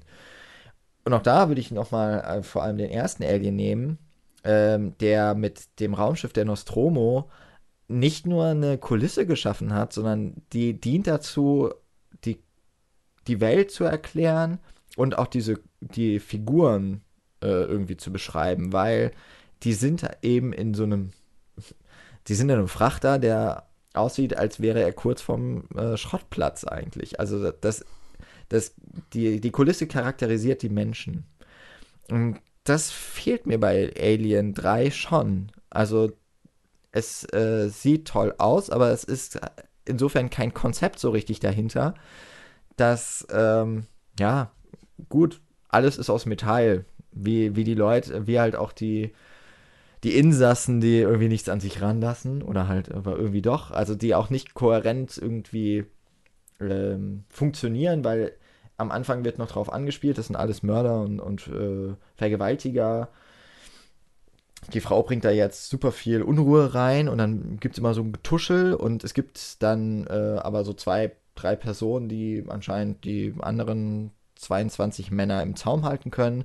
Gibt es aber doch die eine Szene, wo die Vergewaltigung beinahe passiert, bis Ellen äh, Ripley noch gerade so gerettet wird. Und danach wird das überhaupt nicht mehr angesprochen. Danach ist das kein Thema mehr. Also danach hören sie sogar auf die Frau. Und es gibt nicht so ein richtig, also es gibt keine Motivation dafür, dass sich diese Gruppe, dass sich diese Dynamik irgendwie verändert. So richtig. Klar, mhm. dann ist da dieses Alienwesen und das haben dann auch mal ein paar Leute gesehen und deswegen ähm, wird alles so ein bisschen, wird vielleicht, dass da eine Frau ist und dass die sexuell anreizend ist, ist dann vielleicht nebensächlich für die Person, aber ich, ich finde, da fehlt einfach, das sind so die Sachen, die nicht, wo, wo der Ansatz irgendwie noch mit drin steht. Also dieses, dieses Zölibat zum Beispiel, was halt bei den Mönchen irgendwie klar ist, weil das ist halt ein christlicher Orden, der da, der da beschrieben wird.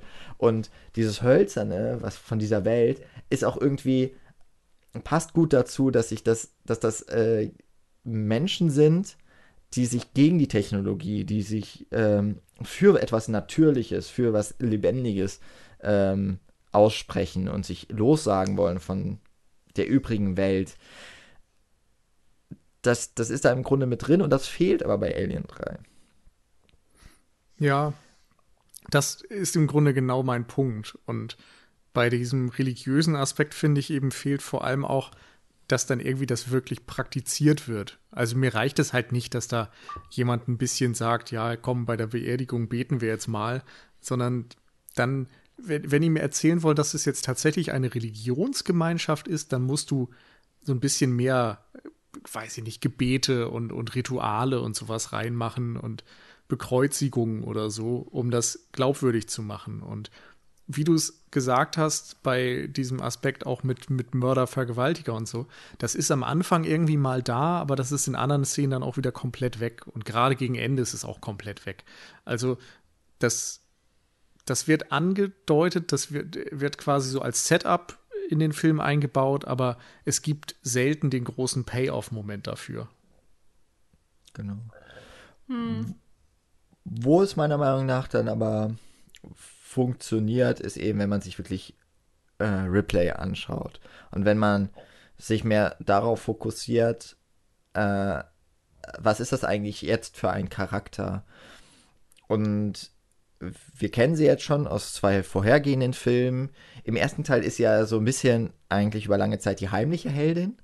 Sie ist eigentlich die Protagonistin, aber man merkt es erst so ab der Hälfte des Films. Weil davor sind die Männer, also in, der, ne, in Alien 1, äh, am Anfang sind es eher die Männer, die auch über ihr positioniert sind, weil es halt diese starke Rangordnung gibt. Äh, aber sie wächst zur Heldin heran in dem Moment. Ähm, Im zweiten Teil ist sie im Grunde eine Heldin wider Willen, weil sie wird wieder reingezogen und ähm, bekommt auch durchaus, es sind, es sind weibliche Themen, die da angesprochen werden, weil es wird ja angesprochen, dass sie, keine Ahnung, ewige Jahre lang im Kyroschlaf war und deswegen äh, ihre Tochter gar nicht mehr äh, mitbekommen hat, so richtig. Also, dass ihre Tochter verstorben ist, aber dann mit Newt ja so eine Art Mutter-Tochter-Beziehung aufkommt. Und jetzt wird das jäh zerbrochen und jetzt ist sie eher in so einem, ja, wie kann man sie denn jetzt beschreiben? Also sie ist auf eine gebrochene Heldin, würde ich sagen. Also sie ist jetzt im nächsten, in der nächsten Stufe da eigentlich angelangt. Ähm, und muss, um es jetzt mal so salopp auszudrücken, den Scheiß halt nochmal mitmachen, weil sie ist wieder die, sie ist jetzt wieder die Expertin, so wie in Aliens. Mm, aber diesmal wird ihr, also ihre Gegenüber, ihre Gegenspieler sind, wenn man jetzt mal das Alien rausnimmt, äh, sind diesmal auf eine andere Art und Weise Machos, die sich nichts von ihr sagen lassen wollen. Also es sind halt hier, das ist, das ist ja schon irgendwie auch ein schöner Gedanke, das ist halt die, mh, mm, die Insassen, das sind Verbrecher, die sich ja auch bewusst dafür entschieden haben, dort auf diesem eigentlich verlassenen Planeten zu bleiben, weil es gibt für sie nichts, wenn sie wieder in die Zivilisation zurückkehren. Sie fühlen sich wohl damit und im Reinen mit sich selbst, dass sie auf diesem Planeten sind und äh, ihren Trieben nicht nachgeben müssen, weil sie nicht in Versuchung geführt werden. Das sind ja auch alles eigentlich christliche Motive. Ähm, und dann kommt sie halt rein und sie ist eine, in dem Fall ist sie auch eine Bedrohung für diese vorherrschende Welt. Das ist auch etwas, was am Anfang noch ein bisschen eine Rolle spielt und dann leider so ein bisschen verschwindet. Ähm, aber das ist halt auch im Gegensatz zu, sie kommt als eigentlich Expertin mit Marines mit, die überhaupt keinen Bock haben auf Wissenschaftler, sondern die wollen halt ein bisschen rumschießen und wollen halt zeigen, dass sie ähm, das alles hier gebacken bekommen, weil sie haben ja das gute Training hinter sich. Mhm. Und da finde ich, ist diese Weiterentwicklung allein schon so von der Konzeption, die am Anfang steht, ähm, ganz cool. Und dann natürlich auch, wie, sich, äh, wie sie sich weiterentwickelt, dass sie ja dann im Grunde zu einer Mutter wird, die ihr Kind hasst. ja, stimmt. Ähm, ich fand es ganz spannend, was du gerade gesagt hast mit der gebrochenen Heldin. Ich weiß nicht, ob das hundertprozentig passt, aber mir hat es auf jeden Fall gefallen, dass am Anfang der Film sich auch ein bisschen Zeit lässt, dass sie tatsächlich leiden darf. Also dass, dass sie wirklich auch trauern darf um äh, Newt und Bishop. Also das wird jetzt auch nicht ultra in die Länge gezogen, aber irgendwie fand ich das ganz gut, dass da auch mal ähm, ja, das zugelassen wird und gezeigt wird und ähm, dass es nicht heißt, ah ja, übrigens, wir haben hier jetzt die nächste Alien-Invasion, wir müssen jetzt gleich weiter, wir müssen jetzt hier gleich wieder alles äh, töten und sie muss die harte Ripley sein, sondern ich finde, sie zeigt in dem Film extrem viele Facetten. Und für mich kommt hier ähm, merkwürdigerweise, ähm, mh, mm, ja, wohl, stimmt eigentlich nicht. Ich wollte gerade sagen, das Familienthema kommt mehr durch als im zweiten Teil, aber eigentlich stimmt das überhaupt nicht. Da gab es auch echt viele Szenen, wo Ripley und Newt miteinander alleine waren und wo sie irgendwie sehr zerbrechliche Momente irgendwie hatten oder beide mhm. sich geöffnet haben. Aber ich glaube, oder ja, vielleicht schwingt das einfach hier alles noch so mit, gerade wenn man den zweiten Teil auch einigermaßen gut kennt. Ist bei uns allen jetzt auch nicht so lange her, dass wir den gesehen haben. Dann ähm, erinnert man sich da ja auch noch irgendwie ganz gut und umso schlimmer wird dann ja auch diese Autopsie-Szene. Also das gefällt mir hier so gut, dass ähm, ja, man so richtig auch mit ihr mitfühlt. Oder jedenfalls ging es mir auf jeden Fall so. Und mh, mm, da dann auch was mitgemacht wird. Mit, mit ihr, also mit, mit, mit ihr als Person, mit ihren Gefühlen. Das ist halt nicht einfach belanglos und schwingt nebenher mit, sondern das ist hier wirklich im Zentrum des Geschehens immer mal wieder. Und diese Wandlungen, die sie eben dann auch durchmacht, ähm, die haben mir persönlich total gefallen oder einfach diesen Weg, den sie eben auch geht. Und ich finde auch, ähm, dass äh, Sigourney Weaver sie hier unfassbar gut spielt. Also irgendwie finde ich auch so ihre die beste Leistung ähm, für diese Rolle von ihr. Ähm, und ich weiß nicht warum, aber im, im zweiten Teil ist sie eigentlich so dermaßen badass. Ähm, aber es wirkt für mich im dritten einfach nochmal anders. Ich finde, hier wirkt sie reifer und mhm. ähm, sie ist hart, sie hat aber auch Emotionen, sie wird ernst genommen, teilweise ähm, wird ihr natürlich auch Angst gemacht und dann eben auch mit dem merkwürdigen Wissen, ein Alien in sich zu tragen.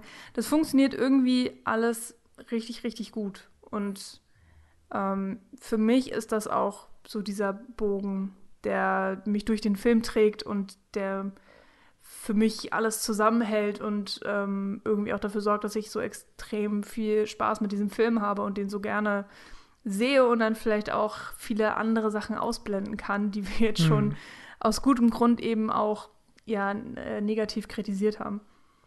Ja, ich frage mich gerade so ein bisschen, wie viel tatsächlich hier erzählt wird, weil wenn, wenn ich einfach nur meine Rezeption des Films sehe, dann funktioniert das. Und das funktioniert, glaube ich, vor allem, weil Sigourney Weaver diese Rolle so gut ausfüllt und weil man mit diesem emotionalen Ballast aus dem zweiten Teil in den Film geht, dass auf einmal viele liebgewonnene Figuren gestorben sind, dass Ripley damit mit diesem Verlust umgehen muss, mit dieser absolut unwirtlichen Welt, in die sie geworfen wird, die man eben auch als Zuschauer fühlt und man hat das Gefühl, hier ist eine eine Sackgasse erreicht, so dieses All Hope is Lost Ding.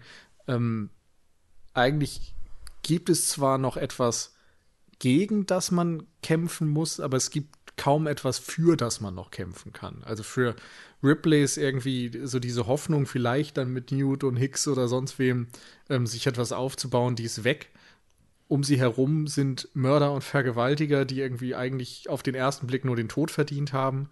Und dann ist irgendwie alles noch schlecht und das Einzige, was sie antreibt, ist, dass irgendwie das Alien gestoppt werden muss. Aber es ist eben eben nicht so dieses, dieser positive Antrieb, der ähm, dahinter steckt. Und dadurch fühlt sich der Film anders an und funktioniert für mich eben auch. Aber wenn ich es runterbreche auf die Frage, was wird hier erzählt, so diese Frage Familie zum Beispiel, die im zweiten aufgeworfen wird, oder im ersten sowohl dieses was ähm, machen ähm, Menschen mit so einer Entdeckung, wie gehen ungelernte Mechaniker und Wissenschaftler mit so einer Bedrohung um und natürlich auch der größere Fokus auf das Alien selbst, weil es einfach was Neues ist und wie pflanzt sich dieses Alien fort, wie sieht die Evolution aus. Das sind natürlich Themen, die den ersten Teil prägen, die im zweiten dann nochmal anders ähm, mit diesem Familienthema aufgeworfen werden. Und im dritten wir haben vorher noch gesagt, so ja, im dritten ist das Thema ja Schwangerschaft. Und ja, irgendwie ist das auch hier drin, aber so viel Raum nimmt das gar nicht ein. Also es dauert ja eine ganze Weile, bis Ripley den Verdacht hat, überhaupt schwanger zu sein. Und ab dem Moment ist das dann zwar Thema, aber es wird lange nicht so deutlich ähm, in den Mittelpunkt des Films gestellt wie diese Mutterschaft im zweiten Teil. Und insofern überlege ich dann am Ende tatsächlich, was erzählt uns der Film denn über Ripley oder was ist, was ist ihr Weg? Also, ich hatte es vorhin auch schon mal erwähnt, hat ja den Spoiler im Grunde schon mal genannt. Ähm, es, der Weg ist ja, dass sie am Ende stirbt.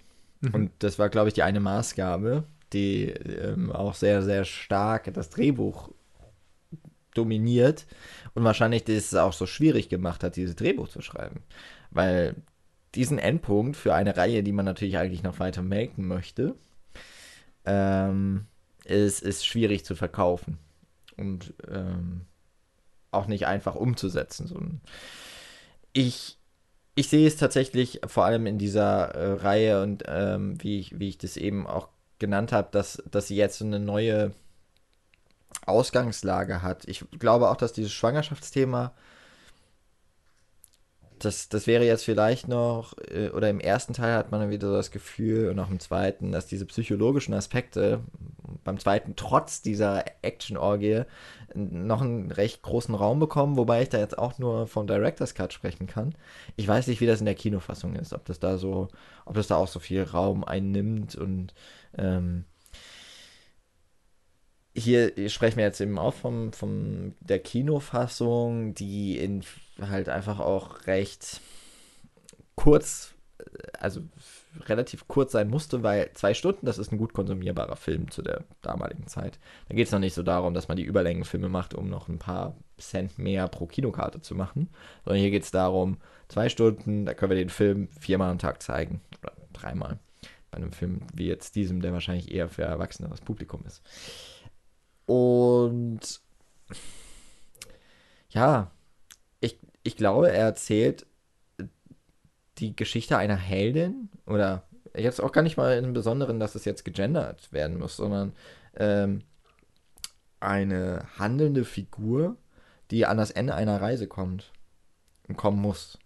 Und du hast es eben auch so schön erklärt, eigentlich ist der Endpunkt von Teil 2, ich musste am Anfang noch so ein bisschen lachen, als du gesagt hast, ja, Aliens, Happy End am Ende. Ähm, so relativ. ja, es ist schon irgendwie. Also gerade wenn man so diese Reihe betrachtet, ist es schon ein Happy End. So happy as, it, äh, as happy as it gets äh, in dieser Welt. Und hier wird sie ja auf den Nullpunkt gebracht, direkt am Anfang. Ähm, ist in einer Gesellschaft, wo sie eigentlich als Opfer, ähm, wo sie als Opfer sein müsste, eigentlich keine großen Chancen hat, dass sie das überlebt. Und sie, der, das Einzige, was im Grunde dann auch noch so der Hoffnungsschimmer ist, ist, dass ja eine Rettungsmission entsandt wurde. Aber das sind halt nur mal fucking Wieland Yutani. Und sie weiß, was die wollen, nämlich das Alien. Das heißt, das, es gibt überhaupt keinen Ausweg für sie, außer sich zu töten oder getötet zu werden. Und ich finde, dass dieser Prozess, dieser Reifeprozess auch, ähm, hier relativ gut noch rübergebracht wird. Also es, sie kommt in eine ausweglose Situation und sie macht etwas oder äh, ihr, ihr Ziel ist es, dass etwas dicht geschieht. Sie kann nicht, sie kann gar nicht proaktiv handeln, sie kann nur reagieren. Sie ist jetzt eine Heldin in der Sackgasse tatsächlich.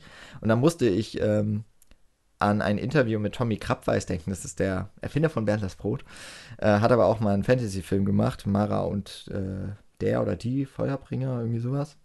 Jetzt kein besonders guter Fantasy-Film, aber ähm, ist auch ein Buch von ihm.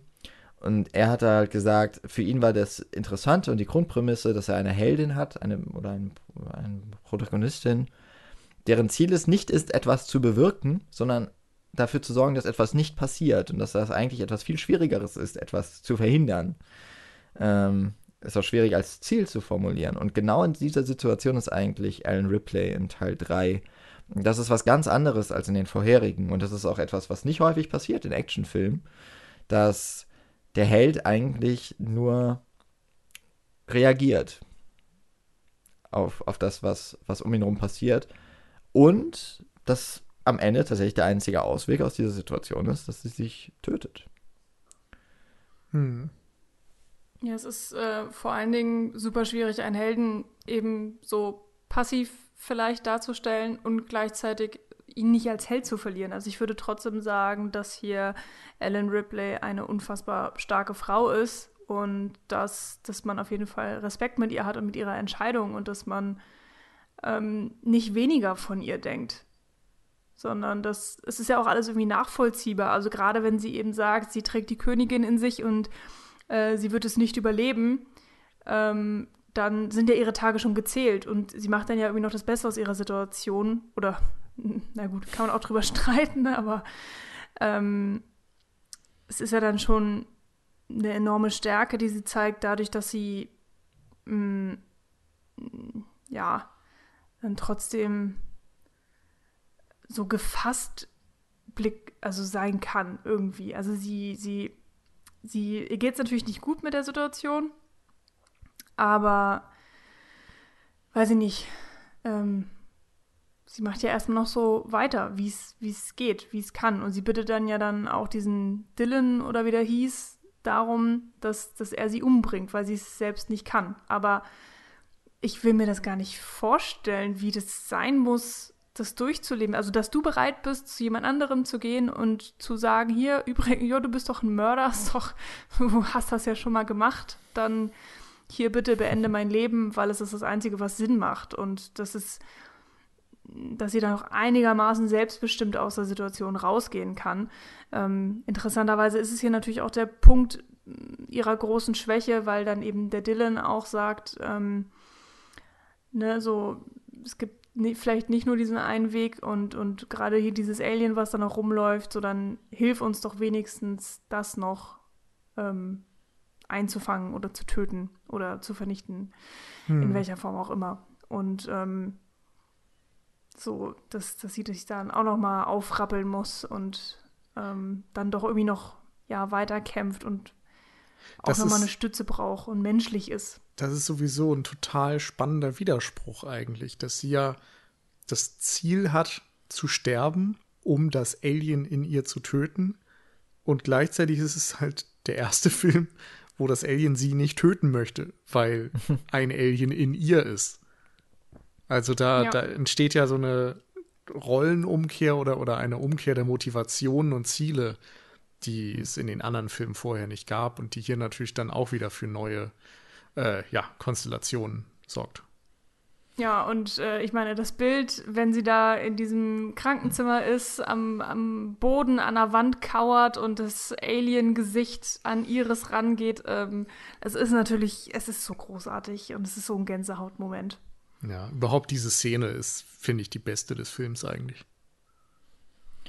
Ich, muss mich übrigens selber gerade noch mal äh, revidieren, weil ich ja gesagt habe, im Grunde reagiert sie nur. Ganz stimmt's nicht. Wird, muss ich mich jetzt selbst nochmal berichtigen, weil im Endeffekt holt sie sich ja am Ende doch die Entscheidungsgewalt zurück. Also sie wird ja dann tatsächlich doch nochmal von der Wahl gestellt, nämlich äh, mit mit den äh, Wissenschaftlern, mit der Firma Wieland äh, mitzugehen.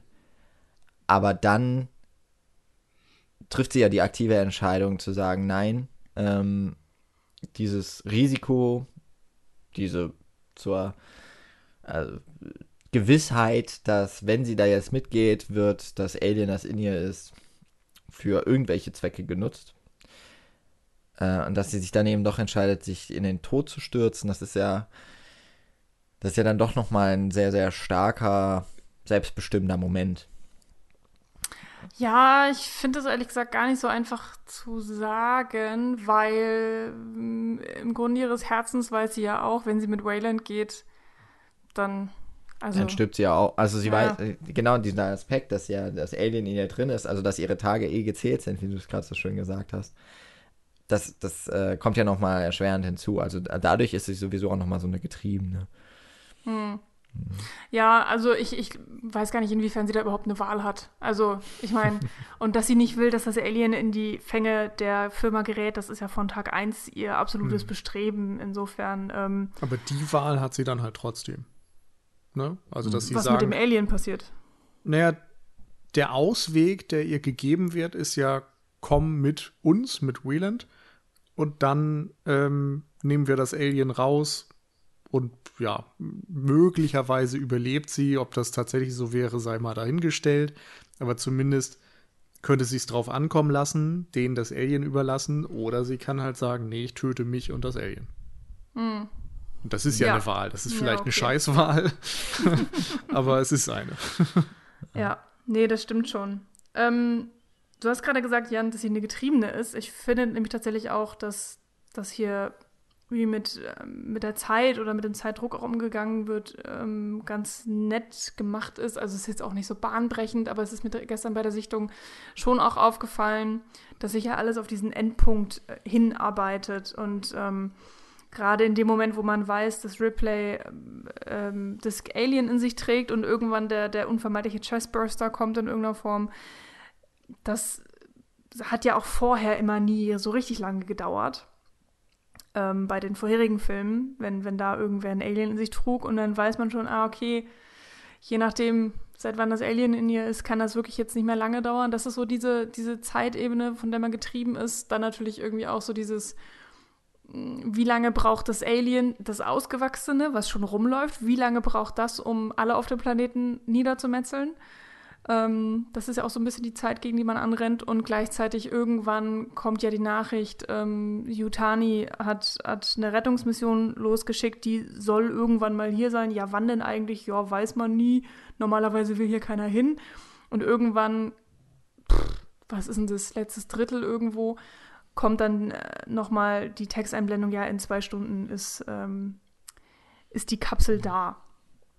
Ähm, und solche Sachen. Und dann gibt es nochmal so eine kleineren Countdowns, so für verschiedene Szenen, wenn es dann irgendwie heißt, dieser eine Hochofen oder dieses, dieses eine Blei, was freigelassen wird, das, das klappt nur ein einziges Mal und wenn es in Gang gesetzt wird, dann hat man ungefähr fünf Minuten oder so.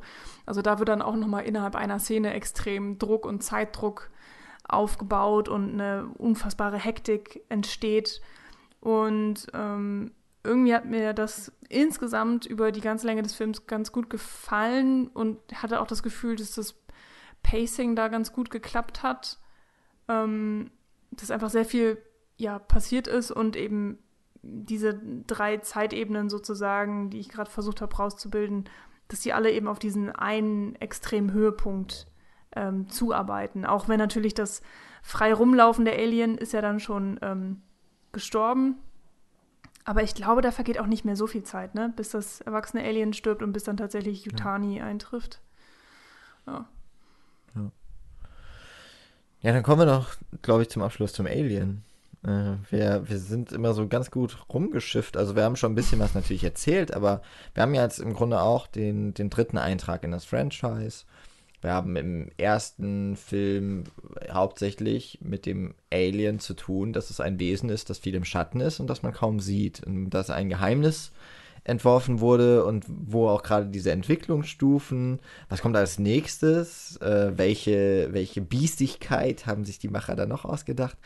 Das, das war einer der, der ganz prägenden Momente auch und äh, das hat daran konnte sich Ridley Scott ja so richtig laben an, an diesem Mysterium. Mhm.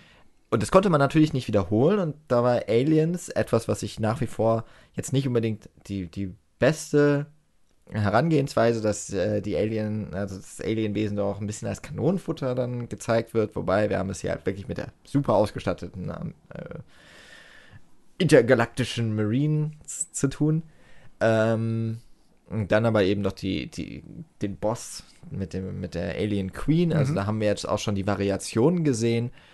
Und jetzt geht Alien 3 eigentlich wieder so einen Schritt zurück und sagt, okay, wir haben eigentlich hauptsächlich ein Alien, das, das umher schwirrt und es ist wieder die Killermaschine.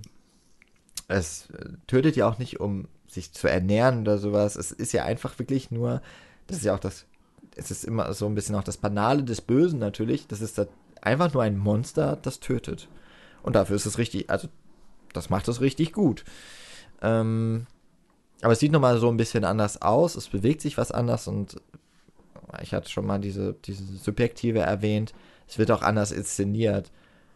Ähm, ist das, ist, hab, hast, habt ihr so eine Skala, wie ihr die Alien-Variationen einordnet? Oder ist die, die Art und Weise, wie jetzt das Alien wieder auftritt in Alien 3, ist das mehr so das, was euch gefällt? Oder?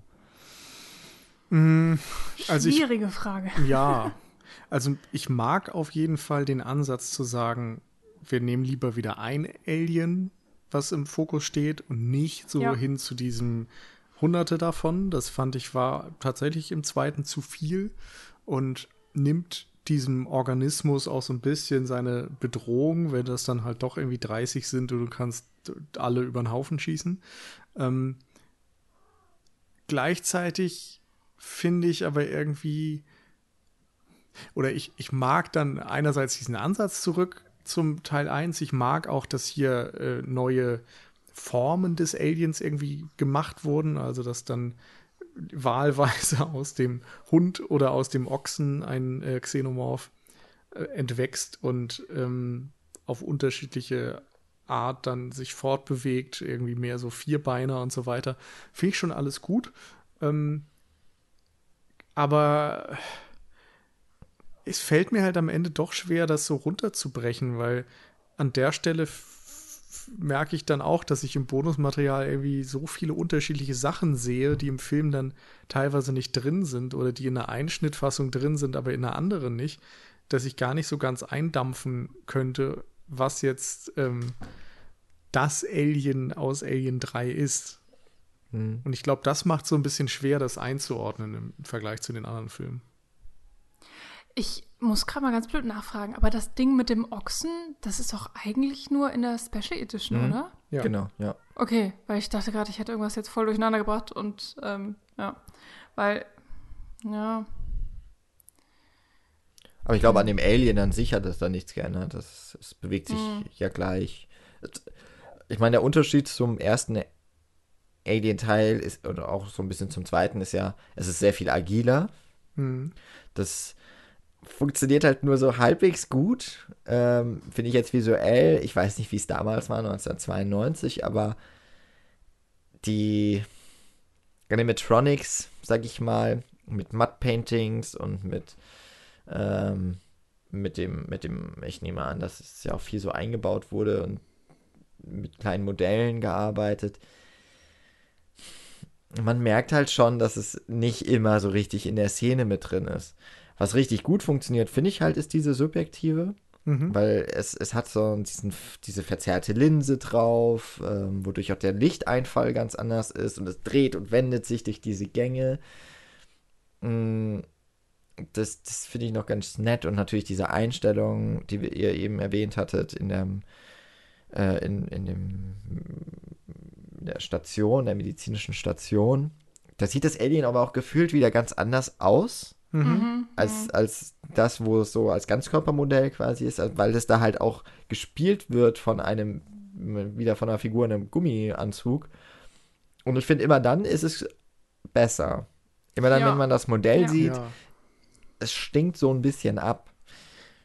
Und das liegt das nicht ist, am Modell selbst. Ne? Das liegt nur daran, dass das Modell in Bewegung halt nicht mhm, funktioniert. Also immer wenn ich eine Skulptur davon sehe oder so, denke ich, wow, beeindruckend und eine tolle Weiterentwicklung und das ist irgendwie schon auch furchteinflößend. Aber wie du sagtest, es ist damals irgendwie nicht möglich gewesen mit dem Stand der Technik, so direkt bevor der Siegeszug CGI losging, ähm, das einzubauen. Und dadurch haben sie dann einerseits die Gänge gefilmt oder die, die Schauspieler, die weglaufen, gefilmt und dann separat von einem Bluescreen ähm, den, dieses Alien-Animatronics-Ding und das dann wiederum über so, ja, tatsächliche traditionelle Compositing-Effekte, dass man da echt Sachen übereinander gelegt hat, Filmmaterial mhm. übereinander gelegt hat und so, dass, dass man es dadurch kombiniert hat und du siehst eben extrem, dass das andere Lichtverhältnisse sind. Also gerade das Licht ist, glaube ich, das Hauptproblem, warum das so schlecht aussieht. Und natürlich auch bis zu einem Grad, dass es dann unterschiedliche Geschwindigkeiten des Filmmaterials, glaube ich, sind und ähm, ja, die, die Ränder natürlich auch nicht perfekt sind, weil einfach das mhm. heutzutage mit CGI wahrscheinlich dann wirklich besser aussehen würde, wenn man ein Animatronics-Modell drüberlegen würde und digital einfügen würde. Aber damals waren sie halt noch nicht so weit. Mhm. Ja, ich hatte auch das Gefühl, ähm, also ich habe es echt nicht mehr hundertprozentig im Kopf, aber so wie ich es erinnere, konnte man das Alien in einer kompletten Form in der Special Edition öfter sehen, mehr sehen und mhm. in der Kinofassung haben sie dann vielleicht, das ist jetzt wirklich nur eine Hypothese von mir, weil ich auch nicht das ganze Bonusmaterial und so weiter und die ganze Historie kenne, aber dass sie wirklich versucht haben, das Alien auf so ein Minimum zu begrenzen, dass es so ein bisschen ist wie der weiße Hai in Jaws, dass man es eben nur so manchmal sieht oder mal so rausluken oder mal ein Detail und äh, dann gibt es ja auch zum Beispiel, wenn, wenn Charles da da Dance, Dance, Dance, Dance, Dance, Dance, was? Dance, Dance, Dance. oh, je öfter man es sagt. Wenn der seinen Todesmoment hat und ähm, ähm, da, das ist eigentlich so eine Aneinanderreihung von verschiedenen Close-ups, die, finde ich, halt großartig funktionieren. Man sieht halt immer irgendwie nur so ein bisschen. Man, man sieht halt, wie äh, diese merkwürdige Alienzunge so in seinen Schädel eindringt und das sogar auch noch so kurz, dass man, dass man sich das so alles so merkwürdig zusammenreimt. Ähm, und dann wird er ja so in der Decke hochgezogen. Und selbst da sieht man ja eigentlich gar nichts. Also das, das können irgendwelche Stofffetzen gewesen sein, die da in der Decke hoch verschwinden. Aber alles zusammen ähm, klappt halt so gut, dass diese, dass die Illusion des Aliens eben letztendlich besser ist, als das Alien komplett zu sehen. Ähm, ja, und das ist irgendwie sehr, sehr schade. Also ich mag auch die Stellen am meisten, wenn es entweder so eine Handgummipuppe ist, also dass man Teile des Aliens nur sieht oder ähm, ja, so gut wie gar nicht. Und äh, weiß ich nicht, äh, es gibt dann auch diese merkwürdige Szene, wenn äh, was ist denn das? Egal. Ellen Ripley geht auf das Alien zu und will, glaube ich, dafür sorgen, dass es aus der Ecke rauskommt oder dass es sie angreift oder was auch immer. Und das Alien schwingt dann mit seinem Schwanz so extrem viel rum.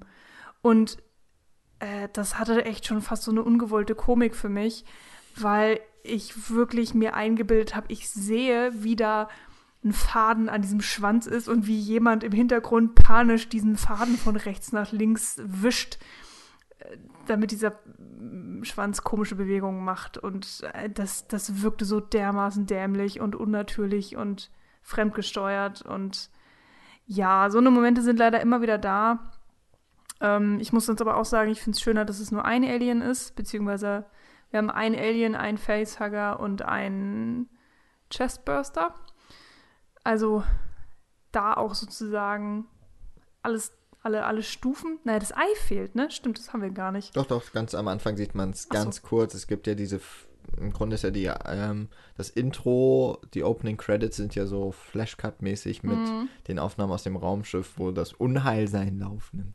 Und der erste, ich glaube, das erste, was man sieht, ist tatsächlich dieses Ei, das äh, an der Wand irgendwie so klebt und sich öffnet. Mm, okay. Ja. Aber mir hat es gefallen, dass sie versucht haben, trotzdem das Alien weiterzudenken, mhm. dass sie eben gesagt haben, ja, was passiert denn, wenn es in einem anderen Lebewesen ist, sieht es dann eventuell anders aus, weil es irgendwie sich so ein bisschen was nimmt von dem, wo es herkommt. Das ist auch was, was irgendwie eine total spannende Idee ist. Und ist es da nicht auch der, also das ist tatsächlich mal ein richtig guter, durchdachter Gedanke. Das Alien wird zu so einem hundemäßig, tiermäßigen äh, Xenomorph, wenn es in einem Hund, einem Ochsen, was auch immer, äh, geboren wird. Und in Ripley wird es zum zur äh, Alien Queen. Also in dem einen nahezu einzigen weiblichen Wesen, das so längere Zeit überlebt in diesem Franchise, wird es, äh, ist es dieser Mutter, ähm, diese Mutterfigur führt dann auch dazu, dass dort das, eine Alien Queen heranwachsen kann. Hm. Den Gedanken hatte ich noch gar nicht, aber der gefällt mir auch. also ja. ist trotzdem irgendwie nicht so richtig erklärt, warum sie jetzt eigentlich, also wie überhaupt das Alien ähm, sie befallen konnte, weil ich glaube, ihre, ihre Krypto, nicht Krypto, äh, ihre, ihre Kammer da äh, ist, glaube ich, ja nicht zerstört gewesen. Oder war es doch? Doch, ah, man okay. hat gesehen, dass das Glas kaputt war. Okay, dann habe ich ja. das noch verpasst. Okay. Dann nehme ich das zurück. Man weiß halt nicht, wann und wo, ob das jetzt beim Crash auf dem Planeten passierte oder vorher. Das kann ich jetzt hm. auch nicht so hm. richtig sagen, aber nee, das war schon kaputt. Aber im Nachhinein ist dann ziemlich offensichtlich, dass es so hm. ist. Und ja, stimmt in der Special Edition, äh, wo diese ganze Ochsen-Szene drin ist und so weiter, da sieht man auch, dass der Facehugger ein Alien Queen Facehugger ist. Also das mhm. ist hm. nicht der normale, sondern sie haben da wirklich nochmal einen speziellen gebaut und im Bonusmaterial wird halt gesagt, dass das dann auch erklärt, warum eine Alien Queen in Ripley mhm. heranwächst. Okay. Also es ist dann im Grunde doch erklärt. Oder es, es hätte also, erklärt sein können. Genau. Dann, dann sollte es eigentlich eine Erklärung geben, die genau. nicht mm, wichtig genug war, um im, im Kino fast. Ja, oder die dann halt mit dem ganzen anderen Rest nicht zusammenpasste, weil man sich dann doch für den Hund und nicht für den Ochsen entschieden hat. Stimmt. Und beim Hund war, war halt nicht dieser Facehugger. Und ja, also da, da ist ja generell sehr, sehr, sehr viel Material gewesen, was irgendwie nicht ganz zusammenpasste. Ich glaube, das ist halt auch nochmal so ein Punkt ähm, auch bei den Figuren, bei allen anderen Figuren ist es halt so, dass manchmal eine Story dahinter steckt, die leider nicht ganz auserzählt ist, dass da mal unterschiedliche Akzente sind, dass auch mal ein Schauspieler, ich glaube bei dem 85 ist das so, der wird ja 85 genannt, weil sein mhm. IQ 85 ist und das irgendwelche Leute mitgekriegt haben. Der ist also eigentlich so ein bisschen doof und ähm, wirkt aber im Film jetzt nicht die ganze Zeit so. Also der ist jetzt vielleicht ein bisschen einfacher, aber er ist jetzt nicht der Trottel. Es ist, er wird auch nicht als der Idiot, der für die Lacher da ist, so als Comic Relief gespielt. Aber scheinbar war das teilweise mal so angedacht. Und insofern stehen da auch dann wieder unterschiedliche, ja, wahrscheinlich Stadien des Drehbuchs einander im Weg, ähm, wo jeder mal eine andere Idee hätte, wo eine Figur hin soll. Golek habe ich schon erwähnt, der eigentlich auch eine sehr tragende Rolle hatte, der zwischendurch das Alien dass sie schon hätten befreit, äh, äh, eingesperrt, dass er dann befreit. Und in der Kinofassung ist es überhaupt nicht so. Da gibt es irgendwann den Plan, wir müssen das mal einsperren und dann passiert das einfach nie. Und man fragt sich so ein bisschen, warum. Und äh, mhm. ja, in der Special Edition oder in Deleted Scenes wird es dann deutlich. Also, keine Ahnung. In, insgesamt, ich will jetzt auch gar nicht mehr so lange auf diesen Punkt rumreiten. Das haben wir oft äh, genug angesprochen heute.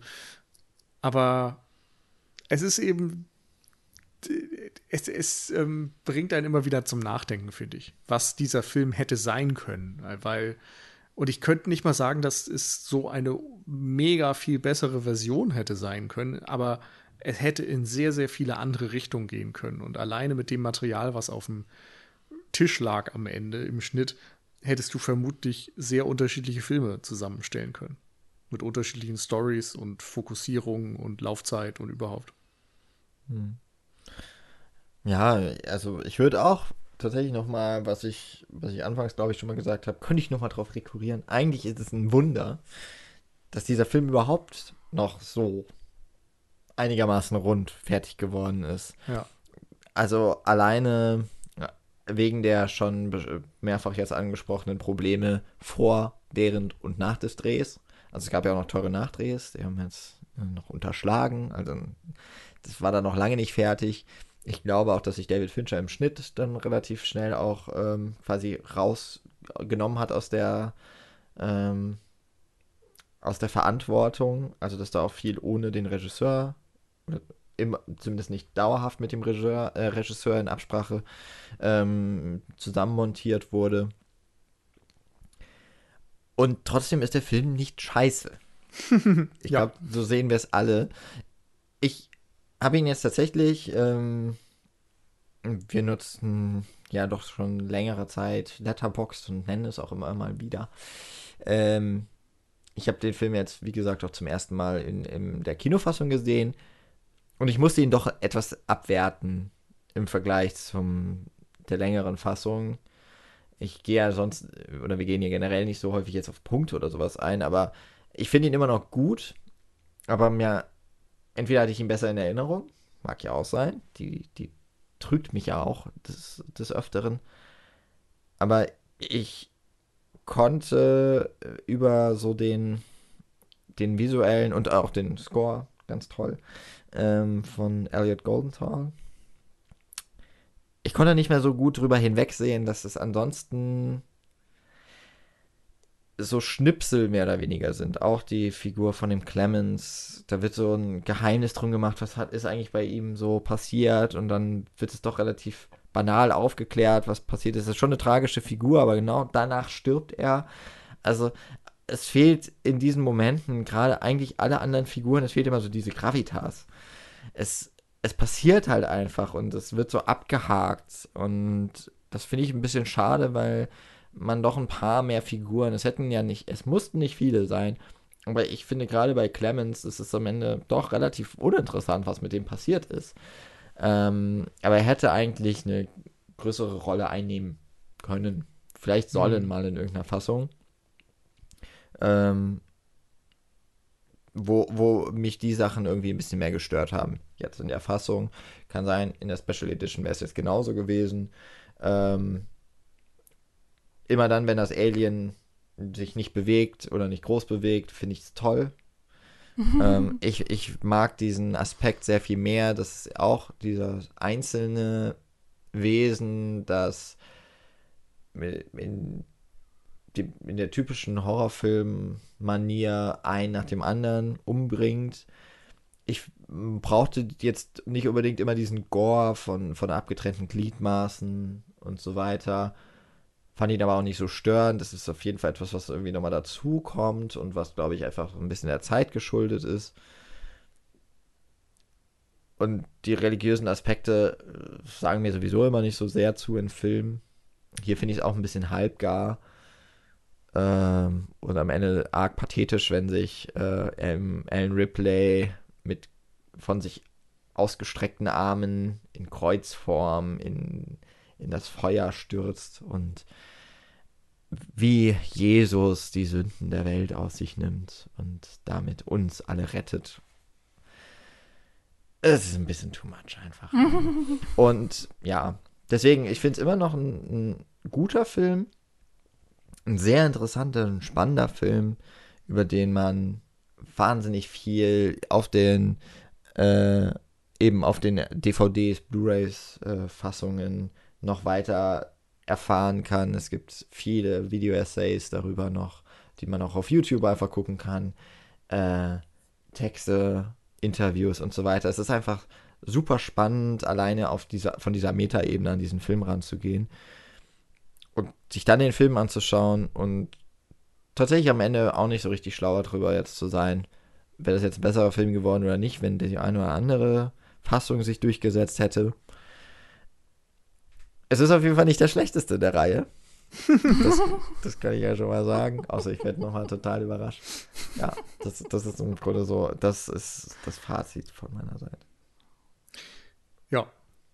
Stimm Zustimmung in allen Punkten, außer bei dem sicheren, dass der schlechteste Film noch kommt. ähm, da kann ich schon mal vorwegnehmen, ich mochte den vierten Teil, als ich den damals gesehen habe. Ich fand den extrem unterhaltsam und auch visuell sehr gut und mit ein paar interessanten Ideen auf jeden Fall ausgestattet. Aber ich weiß im Nachhinein nicht, ob er mir beim nächsten Mal wieder gefällt, weil ah, die Alien-Reihe ist ja schon eine Horrorreihe und ich glaube, als Horrorfilm funktioniert der vierte nicht. Ja, äh, ich glaube auch, so das Wort interessant ist da. Ist auch sehr dehnbar. äh, ja, aber ich habe den auch nicht mehr so gut in Erinnerung. Wurde jetzt auch gerade mal visuell ansprechen, dachte ich so, echt? Hat er was zu bieten visuell? Also ich habe nur Unterwasser-Aliens. Ja. Und da ist echt? irgendeine ziemlich coole ja. Klonszene drin, auf jeden Fall. Also, so, ich erinnere mich an ein paar Dinge und, und mhm. allein die ganzen sehr, sehr, sehr lustigen Dinge, die möchte ich jetzt nicht vorwegnehmen, aber ach, da freue ich mich drauf. ah, ja, also ja, ja. Nee, eigentlich freue ich mich auch. Das wird schon gut. Ähm, ja, zum dritten, also ich tatsächlich muss jetzt auch Jan recht geben. Ich wundere mich die ganze Zeit, warum ich den halt trotzdem so mag und warum ich trotzdem so viel Spaß damit hatte. Und ich kann diese ganzen negativen Aspekte sehr, sehr gut ignorieren. Und das habe ich bei ähnlichen Filmen absolut nicht so. Check ich gerade nicht. Ich weiß nicht, ob das so ein Nostalgie-Ding ist, ob ich den vielleicht, also ich überlege gerade, ob ich den irgendwann damals im Fernsehen gesehen habe. Weil ich nämlich echt meine, ich kannte den schon, bevor wir den in der WG gesehen haben, aber irgendwie kann das auch nicht so richtig möglich sein. Ich weiß nicht. Ich bin, ich bin sehr verwirrt, was diesen Film angeht und ich mag ihn viel mehr, als er es vielleicht verdient hätte. Ich check's nicht ganz. Ähm, und ja, das Mysterium ist halt wirklich spannend, ne? Was hätte das für ein Film sein können? Was war denn eigentlich Finchers Version? Wie würde der Film aussehen, wenn er ihn nochmal heute schneiden könnte? Wir werden es nie erfahren. Es ist sehr traurig, damit müssen wir jetzt alle leben. Ähm, aber ja, ich hatte, ich hatte echt eine gute Zeit. Und das ist ja auch etwas, was man Film ab und zu mal einfach so gönnen sollte. Oder Vor allem bemerkenswert, dass gerade so ein trister, nihilistischer Film wie Alien 3 einem eine gute Zeit verschafft. Ja, also ich muss, ich habe gestern einmal sehr, sehr fies lachen müssen. Also Jan, wo du auch meintest, so der Gore, so ne, hättest den vielleicht nicht so gebraucht, aber die Szene, wenn der eine Typ in den Ventilator hm. gezogen wird und dann, ja, ja. und dann sind so überall seine Überreste und, und kleben so an der Decke, hängen so runter. Und das fand ich schon irgendwie hm. ziemlich großartig. Vor allem irgendwie da, wo er gerade geputzt hat. Ja, aber eben mit dieser Ironie. Er, er hat das gerade sauber gewischt und jetzt hängt er da so selbst an der Decke und ja. Aber da finde ich eigentlich noch Charles Dance, der dann so trocken sagt, ja, ähm, ist ein Ventilator halt gerade, ne? Also ich denke mal, das ist die Todesursache. So, ja. Diese, also es ist, ja. das ist tatsächlich so eine Szene, die könnte, also es ist eigentlich so total trockener Humor, aber ich, also lachen musste ich glaube ich nicht, aber es ist absurd eigentlich. Hm. Wie ja. sowieso eigentlich fast alle Sachen, die mit Mediziner zu tun haben, alle ziemlich absurd sind. Mhm. Ja. Diesen Fleischbrocken möchte ich auch noch mal erwähnen, als der Vergewaltiger totgeprügelt wird. Dieser Fleischbrocken, der an der Stange hängt. Ja, Ja, das Kopfkino Das, äh, hat, hat an ja. diesen Stellen sehr, sehr, sehr viel Spaß gemacht irgendwie. Es äh, kommt halt auf die Details drauf an. Genau.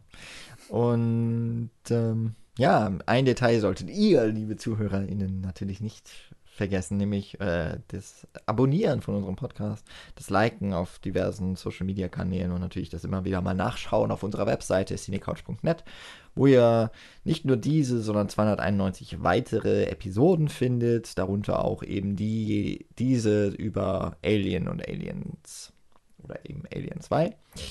Ähm, ich bin sehr gespannt, wenn wir dann in ein paar Monaten noch ein, zumindest letztes Mal zu der Original-Alien-Reihe zurückfinden werden mit dem vierten Teil. Aus mehrerlei Gründen. Ich denke, das wird eine spannende Diskussion.